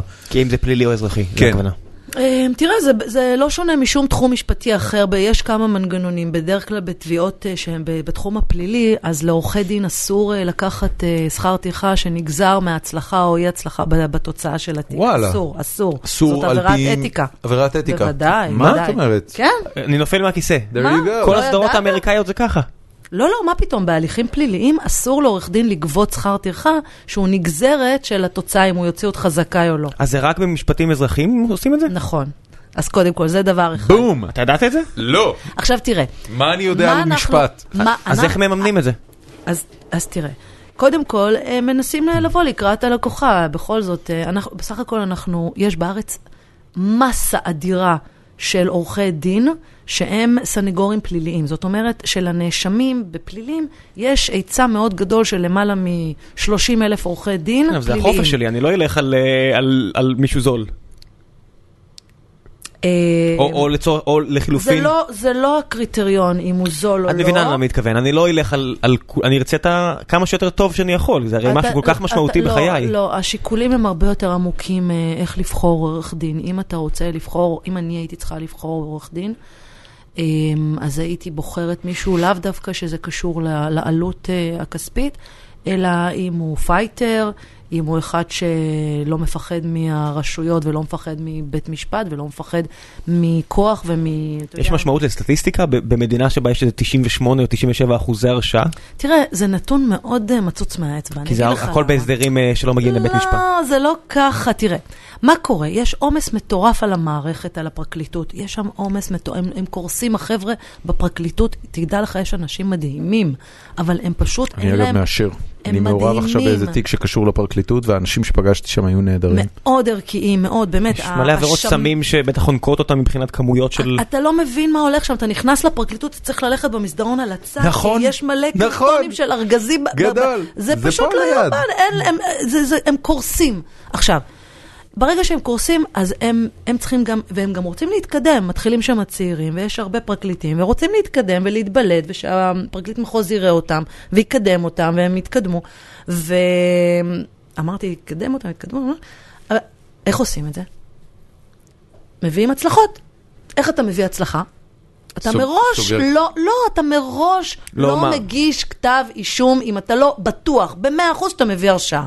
זאת אומרת, זה לא שיש 98 אחוזי הרשעה בבתי משפט. בגלל זה מישהו כמו ליברמן אלא למשל... שמראש לא, מראש לא מגישים כתב אישום. אתה מבין, אז זה לא נכון, זה די מאוזן. זאת רגע, אומרת בארץ- שהרבה מאוד uh, עבריינים, תדע לך, בפרקליטות כבר ניצלים. ולא מגישים נגדם כתב אישום, למרות שאפשר היה להגיש. יש כל מיני אנשים, נגיד במקרה של ליברמן, או כל מיני אנשים כאלה, שאתה אומר, איך עדיין לא, את יודעת, לכל בן אדם מהיישוב זה ברור שאם יש לבת מיליונים הוא אשם, אבל לא עושים את זה כי אם אתה מפסיד אז גם הסטטיסטיקה נפגעת וגם אי אפשר לתבוע אני, לאחר אני, מכן? אני רק רוצה להביא משהו לתשומת לבך. עד uh, יום חמישי, גם אני וגם אתה, וגם הרבה מאוד מהמאזינים שלנו מסתבר, חשבו שיהודה גליק הוא מטורלל שרוצה לפוצץ את הר הבית. ו? לא כל מה שאתה קורא בתקשורת באמת נראה ככה בעובדות בשטח. נכון. מה, באתי מיליונים בזה? כן. אתה באמת לא יודע מה קרה שם. זה נכון. אני, אני, אני אגיד לך מה זה הרציונל לא שלי. נראה לך מוזר שבמשך כמעט אה, 12 שנה יושבים על בן אדם אחד ומחפשים איך לתפור לו אה, כתב אישום? זה קצת הזוי. בוא נגיד שלא יפתיע אותי אם היו עדים שנעלמו. בוא נעבור כמו הלאה. שאנחנו כן, מפחדים. בוא- בוא נעבור כן. הלאה, יש לנו מלא תראה. זה. תקשיבי, אני, אני, זאת השאלה, אוקיי. זאת השאלה הכי לא נעימה שאני הולך לשאול היום, אוקיי, אבל קדימה. שאלו את זה בכל זאת, כי אמ, אה, זה, זה עלה בפורום. כן. אה, שאלה של אלעד רוזנברג. אה, על, אה, על כך שהתפרסמה כתבה, הוא שלח לינק לכתבה מעיתון הארץ, אה, שתי תלונות נגד עורך דין אה, רוני אלוני כיף. סדובניק, סליחה, הייתה שותפה לעלילת אונס עם מוני- עם מוטי מורל. או, קרא- כן. קראתי את זה היום, תסבירי לי מה בדיוק היה שם, מהצד שלך. אוקיי, קודם כל, זה נכון שבאמת היו שתי תלונ... שלוש תלונות נגדי בלשכת עורכי הדין. אה, בעניין, בעניין הזה של אה, כביכול, שהצגתי מתלוננת שווא. אה, התלונות האלה, הלשכה בדקה אותן מאוד לעומק, אוקיי? מאוד לעומק. עשו בירור מאוד רציני, ולא לטובתי, אוקיי? והם סגרו את כל התלונות. מה זה, עשו בירור לא טוב. סגרו? מה זה לא לטובתך? מה זה אומר לא לטובתך? לא, אין שם אנשים שהם חברים שלי, כן? הבנתי, אוקיי. אין לי, אני, אני אה, אחת מהאנשים של דורון ברזילי, שהיו, אה, שהיה ראש, ה, אה, ראש לשכת עורכי הדין היוצא, שהפסדנו בבחירות. אז עכשיו המחנה ששולט בלשכה הוא לא מאוהביי, אוקיי? ורגע, והם הם- בדקו את הם גם ממנים- התלונות, הם גם מממנים שופט, נכון? הם גם מממנים שופטים. כן. אז אז השופט שהם מממנים, את יודעת שהוא לא אוהב אותך נגיד? לא, זה לא, זה לא עובד מגיע ככה? לשם, לא מגיע לשם. אוקיי, טוב אבל לדעת. בוא נגיד ככה, שבעניין הספציפי הזה, תראו, זה, זה, זה סיקור לא נכון. זה, זאת פרשה, היא ספין. fake news זה fake news. אוקיי? הארץ אה, וכל השאר שסיקרו את הפרשה הזאת, fake news. זה הפרשה גדולה? פרשה מאוד גדולה, זה, תשמע, זה תיק שבו ארבע נשים, אה, שהיו חברות באיזה קבוצת לימוד אה, בעלת מאפיינים כיתתיים, אה, למדו יחד עם עוד איזה עורך דין אה, שהוא היה בפרשה הזאת הנתבע, והם אה, למדו, הם היו במשך, כמעט עשר שנים בקבוצה הזאת.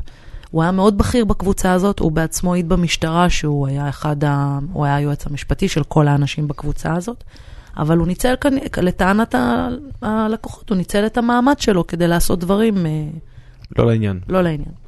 אני הצגתי את אה, אחת בהתחלה, שתיים, אחר כך בערעור בעליון הצגתי אחת מהן. רגע, אה, למה זה הגיע לעליון? 20 איך זה מגיע לעליון? אוקיי.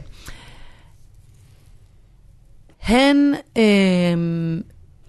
הן תבעו אותו, כל אחת היה לה, היו מלא עורכי דין, היו כמעט 20 עורכי דין בתיק הזה, זה תיק מאוד מאוד רציני וגדול, כן, 20 משרדי עורכי דין ייצגו זה כאן. פלילי או אזרחי? לא, רק אזרחי.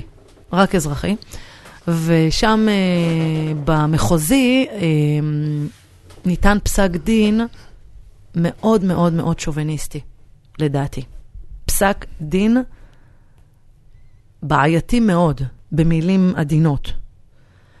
פסק הדין, בעצם, הרי השופטת ישבה ושמעה הוכחות. שמעה את העדים, שמעה עדויות של הבנות, של הנשים שהעידו, והאנשים שבאו להעיד מטעמם, ואת, ה... נתבע. ואת הנתבע, שגם הוא תובע. זאת אומרת, הוא תבע אותם, הם תבעו אותו, תיק מאוד מורכב. עכשיו, היא שמעה אותו, היא שמעה אותם. היא, ניתחה בפס... היא נתנה פסק דין, שבתוכו, למעלה מ-100 עמודים, יש ניתוח מדוקדק רק של העדויות של הנשים. אין אף מילה על העדות של הגבר, של הנתבע. אז איך אפשר לקבוע שאין, לא מספיק, לא הרימו את נטל הראייה להוכיח שהם נאנסו על ידו, אבל אין שום התייחסות לאמינות והמהימנות שלו. בעיה. עכשיו, בית המשפט העליון קיבל את הטענות שלנו. ו- אתם, אתם העליתם את זה לערכאה גבוהה? אנחנו, כן, אנחנו בעצם, אה, בית המשפט המחוזי קבע שהוא לא מקבל את התביעה שלהן, ושהן אה, מתלוננות שווא. אני לא חושבת שזה נכון, עד היום אני לא חושבת שזה נכון. זה עבירה פלילית? ברור, להגיש תלונה שקרית? אין איזה הקלה בגלל שהמערכת מבינה שתביעה של של עבירת מין זה משהו הי- בעייתי? היה, הייתה פעם הנחיה 2.5. זה זה לכל הפחות ביזוי בית דין, בן אדם. לא, לא, לא, לא, יש- לא. יש איזושהי הקלה הייתה- כדי לא, לעזור. הייתה הנחיה ש- 2.5 של, ש- של פרקליטת המדינה בזמנו עדנה ארבל אה, ושל אה, אה, קודמתה בייני, שהייתה גם יועצת המשפטית לממשלה, אבל, אה, לא, פרקליטת המדינה, אבל זה בוטל. שי ניצן ביטל את ההנחיה הזאת, וטוב שהוא עשה כך. אני דווקא חושבת שזה נכון. מי שמגיש תלונת שווא, גבר או אישה, צריך ביודעין. לעמוד לדין. צריך לעמוד לדין. חייבים להעמיד, כי, כי אחד כזה, הוא, הוא הורס לכל מי שבאמת קרה לו משהו נורא. זה נכון. עכשיו, לגבי הפרשה הזאת, באמת, זה שטויות, עברנו את זה, יאללה, לא. מעניין, הלאה. שאלה הבאה. איתי זיו רוצה שאני אשאל אותך על הפעם שאורלי וילנאי צווחה עלייך. אתה יודע על מה מדובר? כן, אני עכשיו קראתי על מה מדובר. ב- ב- זה קשור לפרשת סילבן שלום, נכון? זה קשור לזה שאת העדת במשטרה שאורלי וילנאי צווחה עלייך משהו. אני לא יודע הרבה מעבר לזה. היא כעסה למה אני מייצגת את המתלוננת. המת... אני ייצגתי את המתלוננת הראשונה בפרשה, הזאת. זה יפה, זה מתקשר יפה, כי בגלל זה שסילבן שלום נפלט מהכנסת, יהודה גליק נכנס. כן. כן.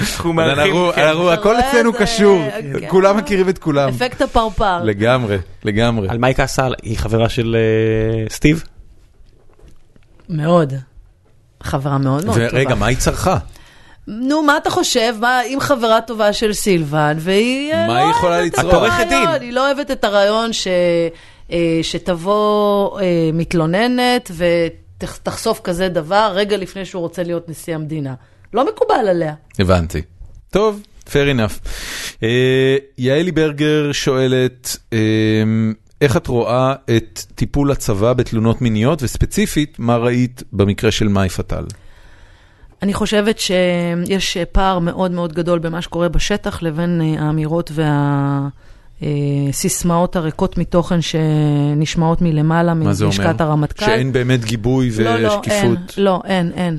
אה, יש בעיה מאוד מאוד קשה לחיילות שמשרתות בצבא, אה, בתוך המסגרת של הבסיס, או המקום שבו הן אמורות להגיש את התלונה, מיד זה יוצא אלה שמקבלות את התמונה, את התלונה, מטפלות בתלונה, הן בעצם חיילות גם.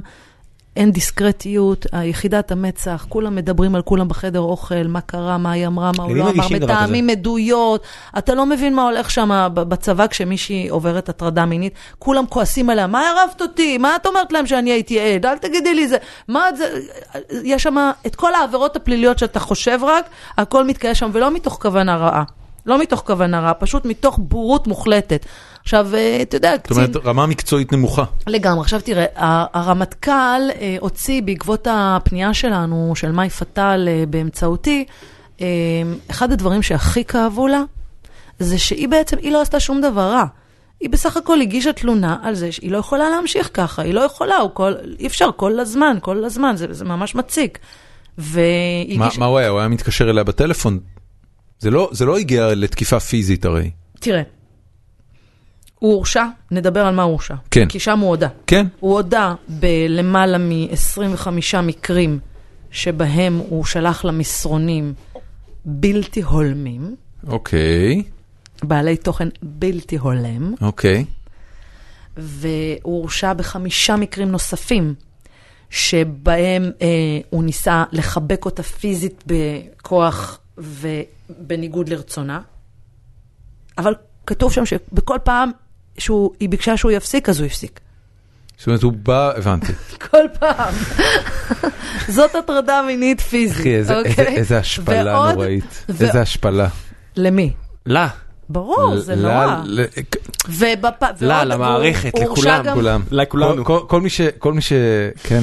הוא הורשע למדים. גם... אה, למדים. למדים. ממש, למדים. ממש. איזה בושה למדים. וואו, זה כאילו כמו הוא גם. הורשע במקרה כמו נוסף של... שהוא ניסה בכוח לתת לה נשיקה על הפה. תקשיבי, זה כמו מאיזה סרט שזה אברך, בא לי אבל רק- כשהיא ביקשה שהוא יפסיק, הוא הפסיק. או. בא לי רק להגיד איזה חרמן אחוש בלוע, כאילו, קח צעד אחורה, בן אדם, מה נסגר איתך?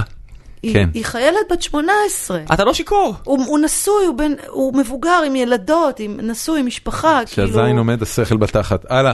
לא, זה לא זה לא אה, נכון, אתה יודע, די, זה- זה... יש מספיק... לא, דו- זה, אמרתי את זה בכוונה בגלל שזה אה, ביטוי צה"לי שגור. כן, לפחות אבל- כשאני הייתי בצבא זה היה ביטוי צה"לי שגור. הדבר הרבה- שהכי כן. הפריע לה, זה שאף אחד מהמפקדים שלה, או הקצינים, או בגדוד, בחטיבה, בצבא, אף, גם כשזה כבר עלה לכותרות, חודשים, איש לא התקשר אליה, לשאול מה שלומך, את צריכה עזרה. היא הייתה חיילת הוא אהובה. קיבל ב- על חשבון ב- הצבא הוא סנגורים, הוא מג"ד עטור... אה, סנגורים על חשבון המדינה ומשלם המיסים, והיא כנפגעת עבירה הייתה צריכה לשלם מכיסה הפרטי לעורכת דין כדי שתייצג אותה. זאת אומרת, נפגעי עבירה בארץ צריכים לקחת עורך דין, הגיע הזמן, אתה לא מור...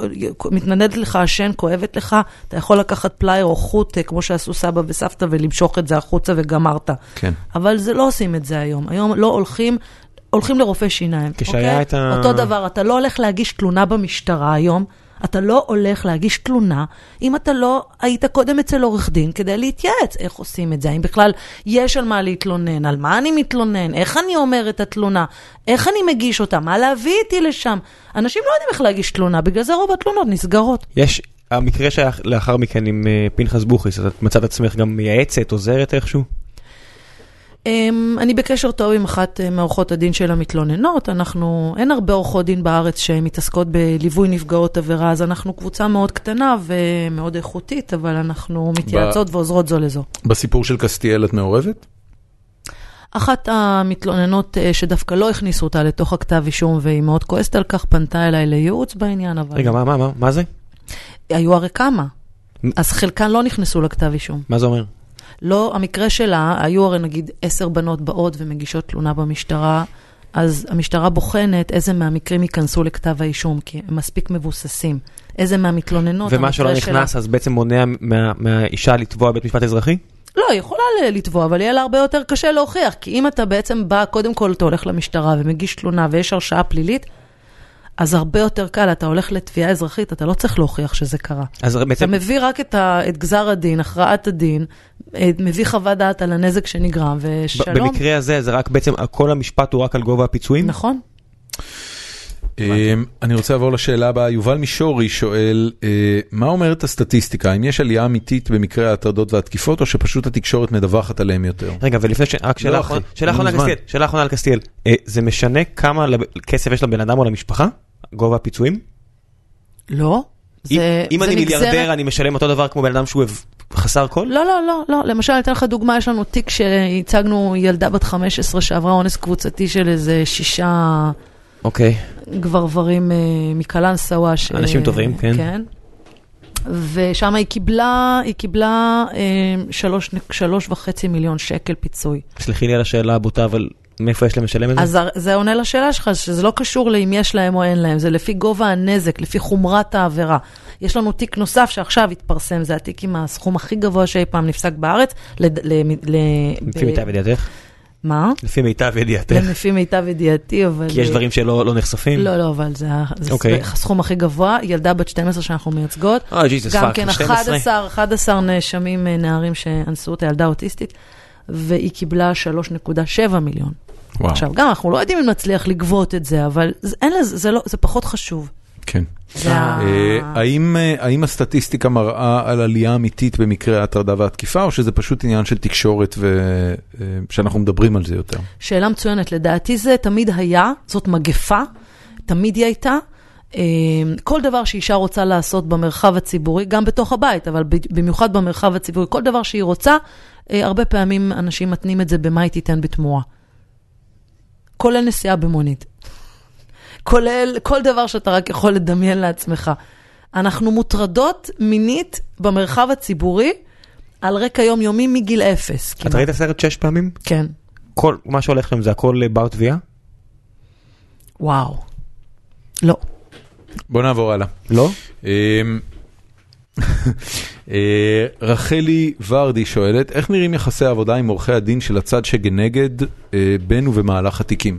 וואו, שאלה מצוינת. רחלי נפלאה. אמ, אוקיי, אז ככה, יש ביניהם נחמדים מאוד, אה, שהם פשוט, אה, אפשר לדבר איתם בצורה ראויה, מכבדת. אנחנו שומרים, כל אחד מגן על הלקוח שלו ונלחם עד טיפת אה, דמו האחרונה בשביל הלקוח. אבל uh, מכבדים אחד את השני, מרימים טלפון, מעבירים את הדברים uh, בזמן, מגלים נכון את המסמכים אחד לשני, פועלים בצורה הגונה. יחד עם זאת, יש הרבה הרבה מקרים שבהם יש עורכי דין שהשפה שלהם מאוד בוטה. אני נתקלת באלימות מילולית בבתי משפט, ממש, אלימות של עורכי מה דין. זה אלימות מילולית? אלימות מילולית. כלפי ה- אה, כלפי כלפ- הנאשמות או לא, לא, כלפייך? גם כלפיי. תני לי דוגמה. בבקשה. מה זה תחת שמות גנאי? גם. את ממש, את ממש לא מסוגלת להוציא את זה אני מהפה. לא יכולה לחזור על המילים אז אין האלה, סיבה. אבל מילים אה, וואו. מאוד לא נעים, מאוד לא נעים. זאת אומרת, אוקיי. יש כאן בעצם איזשהו סוג של זה השלכה. משהו שאת יכולה להגיש עליו אה, תלונה לוועדת האתיקה? ברור, אבל אני לא עושה את זה. למה? כי תשמע, אין אין לך אח- אחריות לא, כלפי, את יודעת, יש לי, לת- אבל לתקן את העולם? בוא אני אגיד לך, תראה, החיים קצרים. אתה צריך לבחור את הקרבות שאתה רוצה לנהל. מה את עושה במקרה שאת אוקיי. נתקלת? את, את, סבבה, את לא מגישה תלונה, מה את כן עושה? את אומרת לו סתום את הפה? אני חזקה מספיק כדי לא להגיש תלונות ולא לעשות... יש לי את הדרכים ש... מותר להקליט בן אדם? אוקיי, סבבה. אני לא אה, יוצאת, אבל אני תמיד יוצאת עם המילה האחרונה, תאמין לי. מותר להקליט בן אדם? את, אה, את אה, מאמינה בזה גם כ... להקליט בן אדם? מה זאת אומרת? את יכולה להסתובב כל היום עם אייפון פתוח על הקלטה ואם מישהו אומר שטות אז אני כעיקרון בן אדם שלא מקליט. את- כעיקרון, בעיניי זה עניין עקרוני, אני לא אוקיי. אוהבת שמקליטים ואני לא אוהבת להקליט. אוקיי. אה, זה נורא מה שנהיה, לא? שכולם מקליטים אחד את השני. מי זה כולם? ביבי ונוני לא מוזס? מי זה כולם? אני לא מקליט, דורון לא- לא מקליט. מי זה? אני מקליט לפעמים. אתה מקליט? ברגעים אלה ממש. אתה אומר ה-300 שעות שהקלטנו בשנה וחצי זה כנראה. נחשב, זה כן, כנראה אוקיי. נחשב להקלטה. אוקיי. אמ, עלו כמה, אני, אני לא אקח אה, שאלה של מאזין ספציפי, אבל עלו כמה וכמה אמ, שאלות של גברים, משהו רוטט פה, הטלפון שלך? אמ, עלו כמה וכמה שאלות של אה, אה, גברים דווקא ב, ב, אה, בתגובות פה, שכולם סביב הנושא של תלונות שווא. ואני אני אשאל אותך שתי שאלות. קודם כל, אני יכול להגיד לך שכגבר, אמ, העניין, העניין של, של תלונות על הטרדה מינית אה, הוא נורא מפחיד. הוא נורא מפחיד, כמו שאמרת בתחילת הפרק, אה, אה, זה בקלות יכול לכל אחד מאיתנו להרוס את החיים, ואם היו רוצים ואם היו מושיבים חוקר פרטי, היו הורסים את החיים פחות או יותר של כל אחד. הנושא הזה של, אה, של תלונות שווא, קודם כל, כמה הוא קיים, או שהוא פשוט תירוץ של גברים. שמנופפים בו? הא- האם יש בכלל מקרים של תלונות שווא? מה, מה הסטטיסטיקה לגביהם? ואיך אה, אה, איך את מתייחסת לזה? זאת אומרת, איך את, האם את בכלל עושה איזשהו תהליך מול המתלוננות שאת פוגשת אותן, כדי לבדוק שבאמת מדובר בתלונה קונקרטית? אז תראה, אה, קודם כל, ברור שיש אה, תלונות שווא, ברור. תמיד היו, מראשית ההיסטוריה. אה, זאת, גם גברים וגם נשים, זה לא עניין מגדרי של, אה, שנשים הן מתלוננות שווא. גם גברים וגם נשים הם אה, באחוז דומה מתלוננים תלונות שווא. אני מניח שבתגובת גירושין זה יותר נפוץ. עכשיו תראה, על מה גברים מתלוננים תלונות שווא? על, על הטרדה מינית? בכל מיני נושאים. אוקיי. אה, אין כאן, הגשת תלונת שווא היא עבירה פלילית חמורה מאוד. היא מפריעה לאכיפת החוק, היא מפריעה לרשויות האכיפה, והיא במיוחד, במיוחד, קודם כל פוגעת בציבור האמיתי של הנפגעות והנפגעים. כי ברגע שיש אה, תלונה אחת אה, שמתבררת כתלונת שווא, אז אה, זה, זאת בעיה, זה רעידת אדמה מבחינת היכולת של המשטרה והרשויות והפרקליטות ובית משפט לה- להאמין גם בהם בהמשך למתלוננות אחרות. כן. יחד עם זאת, יחד עם זאת, צריך מאוד להיזהר, לא מדובר כאן בתופעה שהיא רווחת. מדובר כאן, ב... מרב מיכאלי פרסמה איזשהו נתון שהיא הצליחה למצוא, כי אין נתונים כמעט, פחות, מ... פחות מ-2 אחוז. אוקיי. עכשיו, גם מה זה אומר פחות מ-2 אחוז ממה? אוקיי? פחות מ-2 אחוז מכלל התלונות שמוגשות, הרי אנחנו יודעים מהנתונים של פרקליטות המדינה, שמספר התלונות שמוגשות, יש בישראל כ-4 מיליון, כ-4 מיליון אה, נשים, אה, בערך 40 אלף מקרים של הטרדה מינית או תקיפה מינית בשנה. אחוז מכל מתוכם האנשים. 5,000... תלונות? לא, מקרים. אה, אוקיי. מתוכם פחות מ-5,000, פחות מ... באמת, פחות מ-10% מתלוננות בכלל, או מציפות את זה ומדווחות למערכת, למישהו. מתוך ה-10% שמתלוננות, כן, פחות מ... כמעט 78% מהתיקים נסגרים כבר במשטרה. מחוסר ראיות, מחוסר עניין לציבור. איך זה קורה? בלש יושב עם, עם, עם אותה מתלוננת ומסביר לה, תקשיבי, צר לי, אני מבין שסבלת מאוד, אבל אין ראיות. זה לא פלילי מספיק? לא, אין הוכחות, תראה. יש אמת משפטית ויש אמת של המציאות.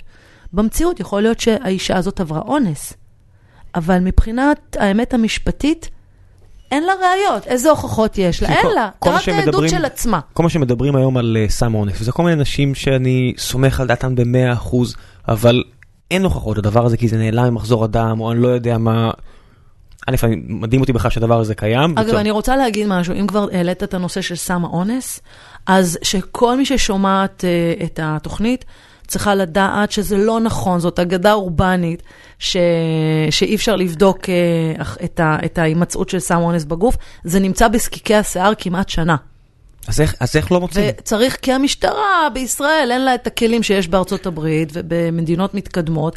מה שכן, אישה כזאת שחושבת ששמו לה סם אונס, היא יכולה כן לגשת אה, ולעשות בדיקה של זקיקי שיער במעבדה פרטית, שמזה פרטי. רגע, אבל אם מישהי כזו, נגיד, נפגשת עם איזה בחור, מתעוררת בדירתו, יש לה בחילה, היא לא מבינה איך היא הגיעה לשם, נבדקת.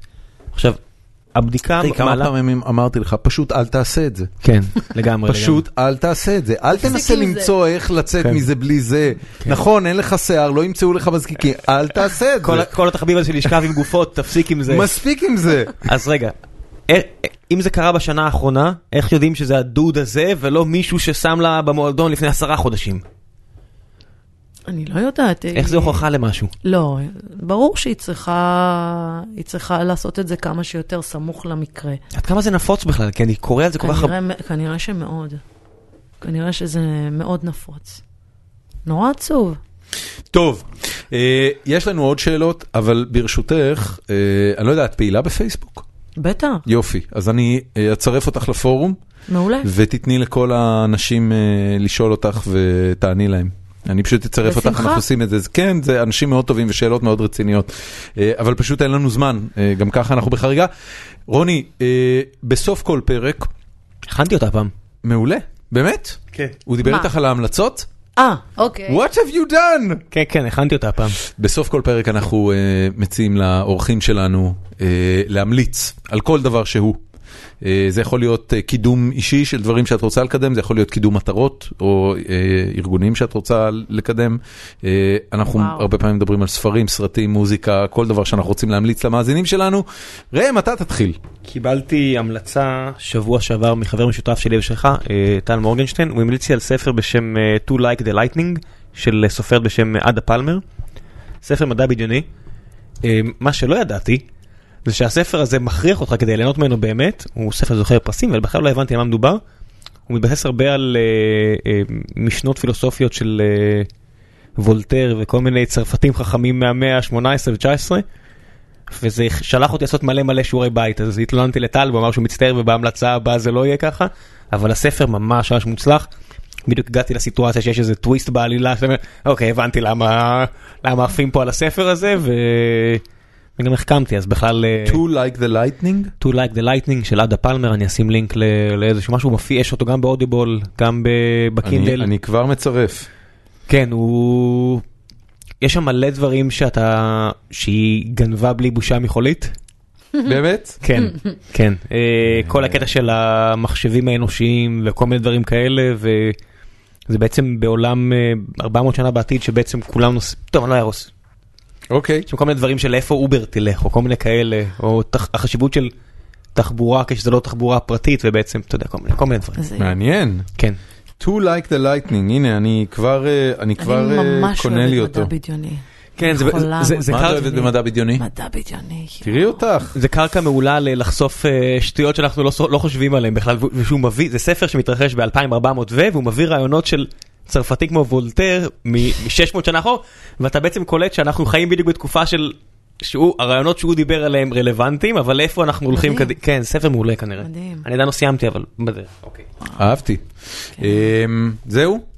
זה שלך להיום? התחילה עונה חדשה של פרגו, אבל עדיין לא ראינו, אבל אני מניח, אני, אני ממליץ על זה בלי לראות הפרק בכלל. הראשון היה כבר טוב. אני לא, אין עדיין לא ראינו. האחים כהן זה המלצה קודם כן, כל. זה- כל זה- מה ששל האחים כהן זה? קודם כל. זה הם? הם, בטח. אה, הם נתנו את האישור ליוצרי הסדרה קראתי, לייצר את ה... קראתי איזה ראיון איתו שהוא אמר שהדבר הכי טוב שקרה לו זה שהוא דיבר עם איתן כהן אחרי שהוא ראה איזה עונה. הוא שאל אותו איך זה והוא אמר it's nice. והוא אמר שזה "זה המחמאה הכי גדולה שאי פעם מישהו הביא לו. Nice. it's nice. אני אה, אמליץ על שני דברים. קודם כל, אה, בהמלצתך ראם, אני ושלי התחלנו לראות סדרה בשם Love בנטפליקס.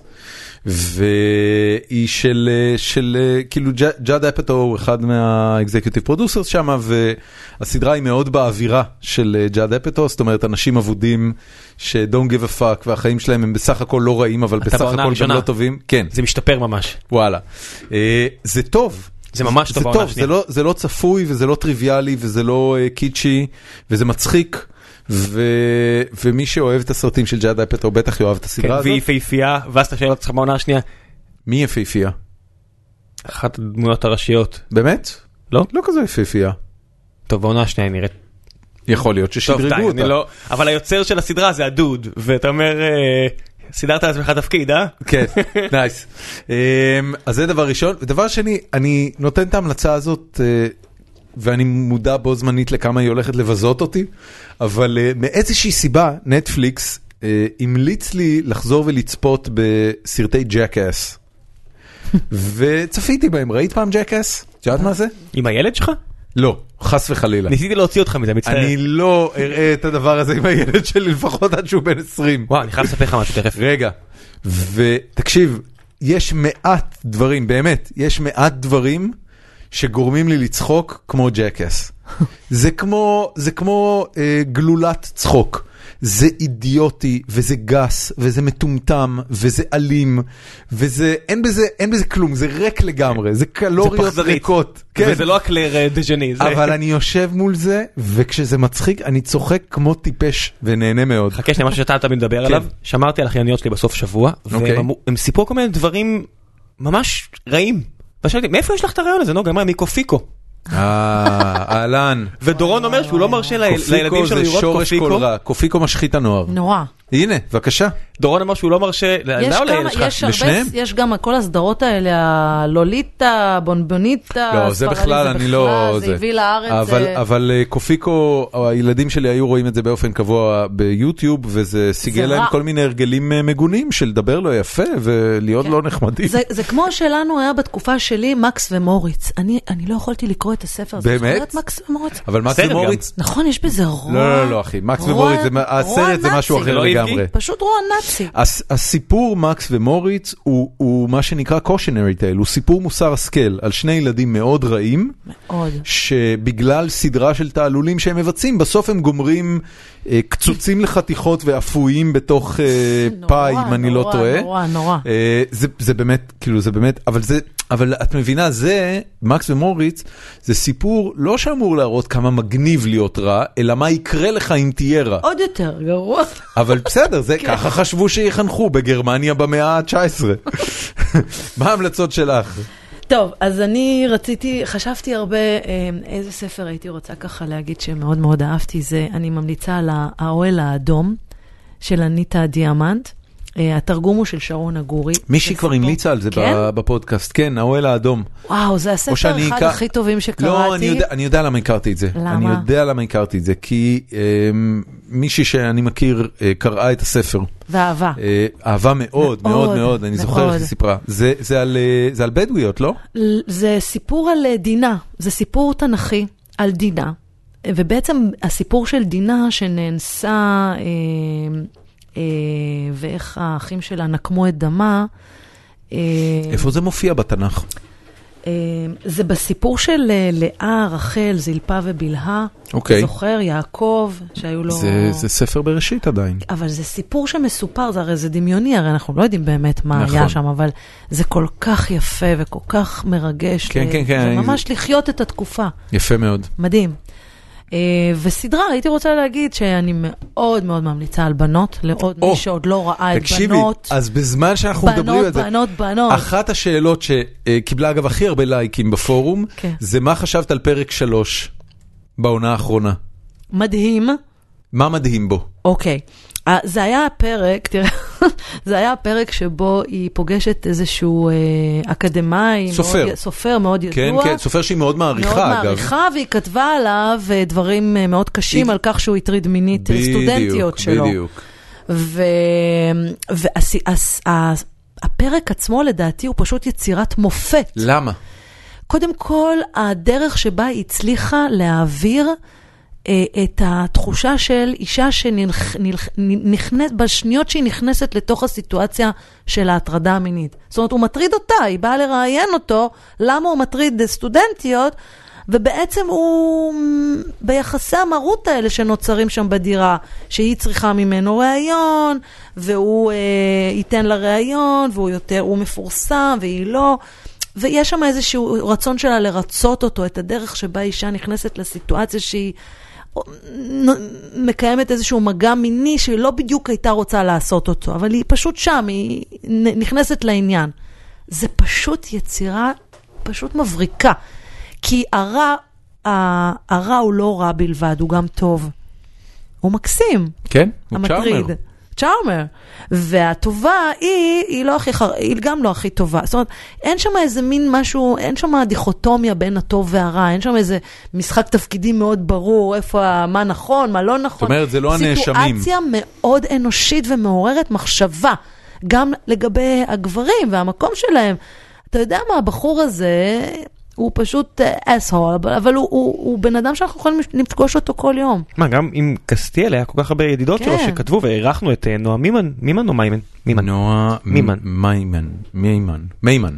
אוקיי, אז אירחנו אותה פה והיא אחרי זה כתבה פוסט על איך שהיא בעצם ידידה טובה שלו, אבל הייתה באיזה קונפליקט, והיא מישהי שעשתה הרבה למען נפגעות אה, תקיפה מינית, זה מאוד בעייתי כשאתה מכיר את הבן אדם, מאוד בעייתי. בטוח. ממש. אני מכירה נשים ש...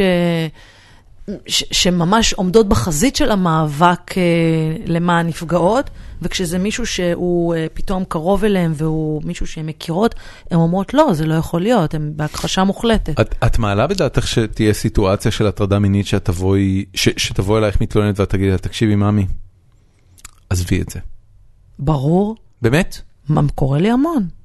מה, המון, מה, מה, המון. מה הטיפינג פוינט? מה הדבר שעליו את אומרת, תראה? למשל, יש, אה, באות אליי למשל נערות אה, צעירות אה, שהן במצבים נפשיים ממש ממש קשים בעקבות תקיפה מינית או אונס שהם עברו, ואני רואה שהם לא יעמדו במסע הזה, המסע המשפטי הוא לא קל בכלל, הוא יכול להיחוות כאונס שני, אם אתה לא מלווה נכון, אבל גם עם ליווי נכון, לפעמים אתה לא שולט במי יהיה השופט, מי יהיה הסנגור, כן. סליחה. אמ, למשל, או למשל נשים שאני לא מאמינה. זאת אומרת, קרה לי, כמה, קרה לי בכמה מקרים שבאה אליי מישהי וסיפרה לי איזה סיפור, ואני אני, אני מרגישה, אני כבר יש לי כל כך הרבה ניסיון, אני יכולה לדעת שמשהו לא יושב לי נכון. ומה את לא אומרת יושב. לה אז? אז אני, אני אומרת לה שאני אנסה, אני אחשוב על, ה, על העניין אם לייצג או לא, ואני מחליטה, אני מתייעצת עם הצוות שלי, הצוות שלנו במשרד. אמ, אגב, נחום הבמאי מאוד אהב את לימודי המשפטים ומה שהוא שמע ממני, והוא קינה. והוא הלך ולמד גם משפטים, והוא נהיה עורך דין, והוא עשה את, ה, את כל ההתמחות שלו בפרקליטות המדינה. אז מ... מ- והיום הוא שותף שלי במשרד, אנחנו מ- עובדים מדו- ביחד. מדוקטור לאומנות ובמאית- ובמאי סרטים כן. דוקומנטרית יצאתם שני עורכי דין. לזכויות אדם, אה, לזכויות אז זה אדם. לא sell-out, זה sell-out, אבל שהמפתן, ש- יש מפתן על הדלת רשום סל-אאוט, אבל הוא כן. הפוך. אה, הם בחדר הקריר בגיהנום. כן. They get the cool room. לא, זכויות, אה, זכויות, אתה יודע, אירחנו פה את אה, אריאל רובינשטיין, שהוא פרופסור שלא יום אחד יזכה בנובל, והוא אמר, אה, הדבר היחידי שאני מתחרט עליו, שלא הלכתי להיות משפטן לזכויות אדם. זה מדהים להיל- להילחם על זכויות אדם. והוא כלכלן שאולי יזכה בנובל. והוא אומר שהוא מצטער שהוא לא הלך להיות משפטן של זכויות אדם. The road not taken. כן. חברים, אנחנו סיימנו. אה, עורך דין. רוני אלוני סלובודניק? סדובניק. סדובניק, סליחה. אה, תנחומיי לנחום סדובניק. אה, תודה רבה רבה שבאת. תודה רבה באמת. לכם. ואנחנו היינו גיקונומי, נתראה בשבוע הבא, יאללה ביי. עד כאן חברים, פרק 117 של גיקונומי. תודה שהאזנתם, וממש לפני שנסיים, אה, עוד מילה אחת על נותן החסות שלנו, אה, הלוא היא חברת Meet in Place. שמזכירה לכם חדרים בדרום רוטשילד, רוטשילד 8, אם אתם צריכים פגישה שם, או איזושהי התייעצות, או יש לכם איזשהו רעיון שאתם רוצים לשתף פה את החברים שלכם, אבל לא בא לכם לספר על הסטארט-אפ החדש שאתם בונים בפאב, או בבית קפה באזור, לכו ל-Meet in Place. יופי של חדרים, אה, אפשר לזכור לפי שעה או ליום שלם, ואם תשימו בשורת הקופון את המילה גיקונומי, אתם תקבלו הנחה של 15%, והמפרסמים שלנו ידעו שפרסום בגיקונומי עובד. תודה רבה לכם שהאזנתם, ותודה אה, למי שיעזור לנו להביא ל-Meet in Place עוד לקוחות. עד כאן חברים, אנחנו היינו גיקונומי, נתראה בשבוע הבא.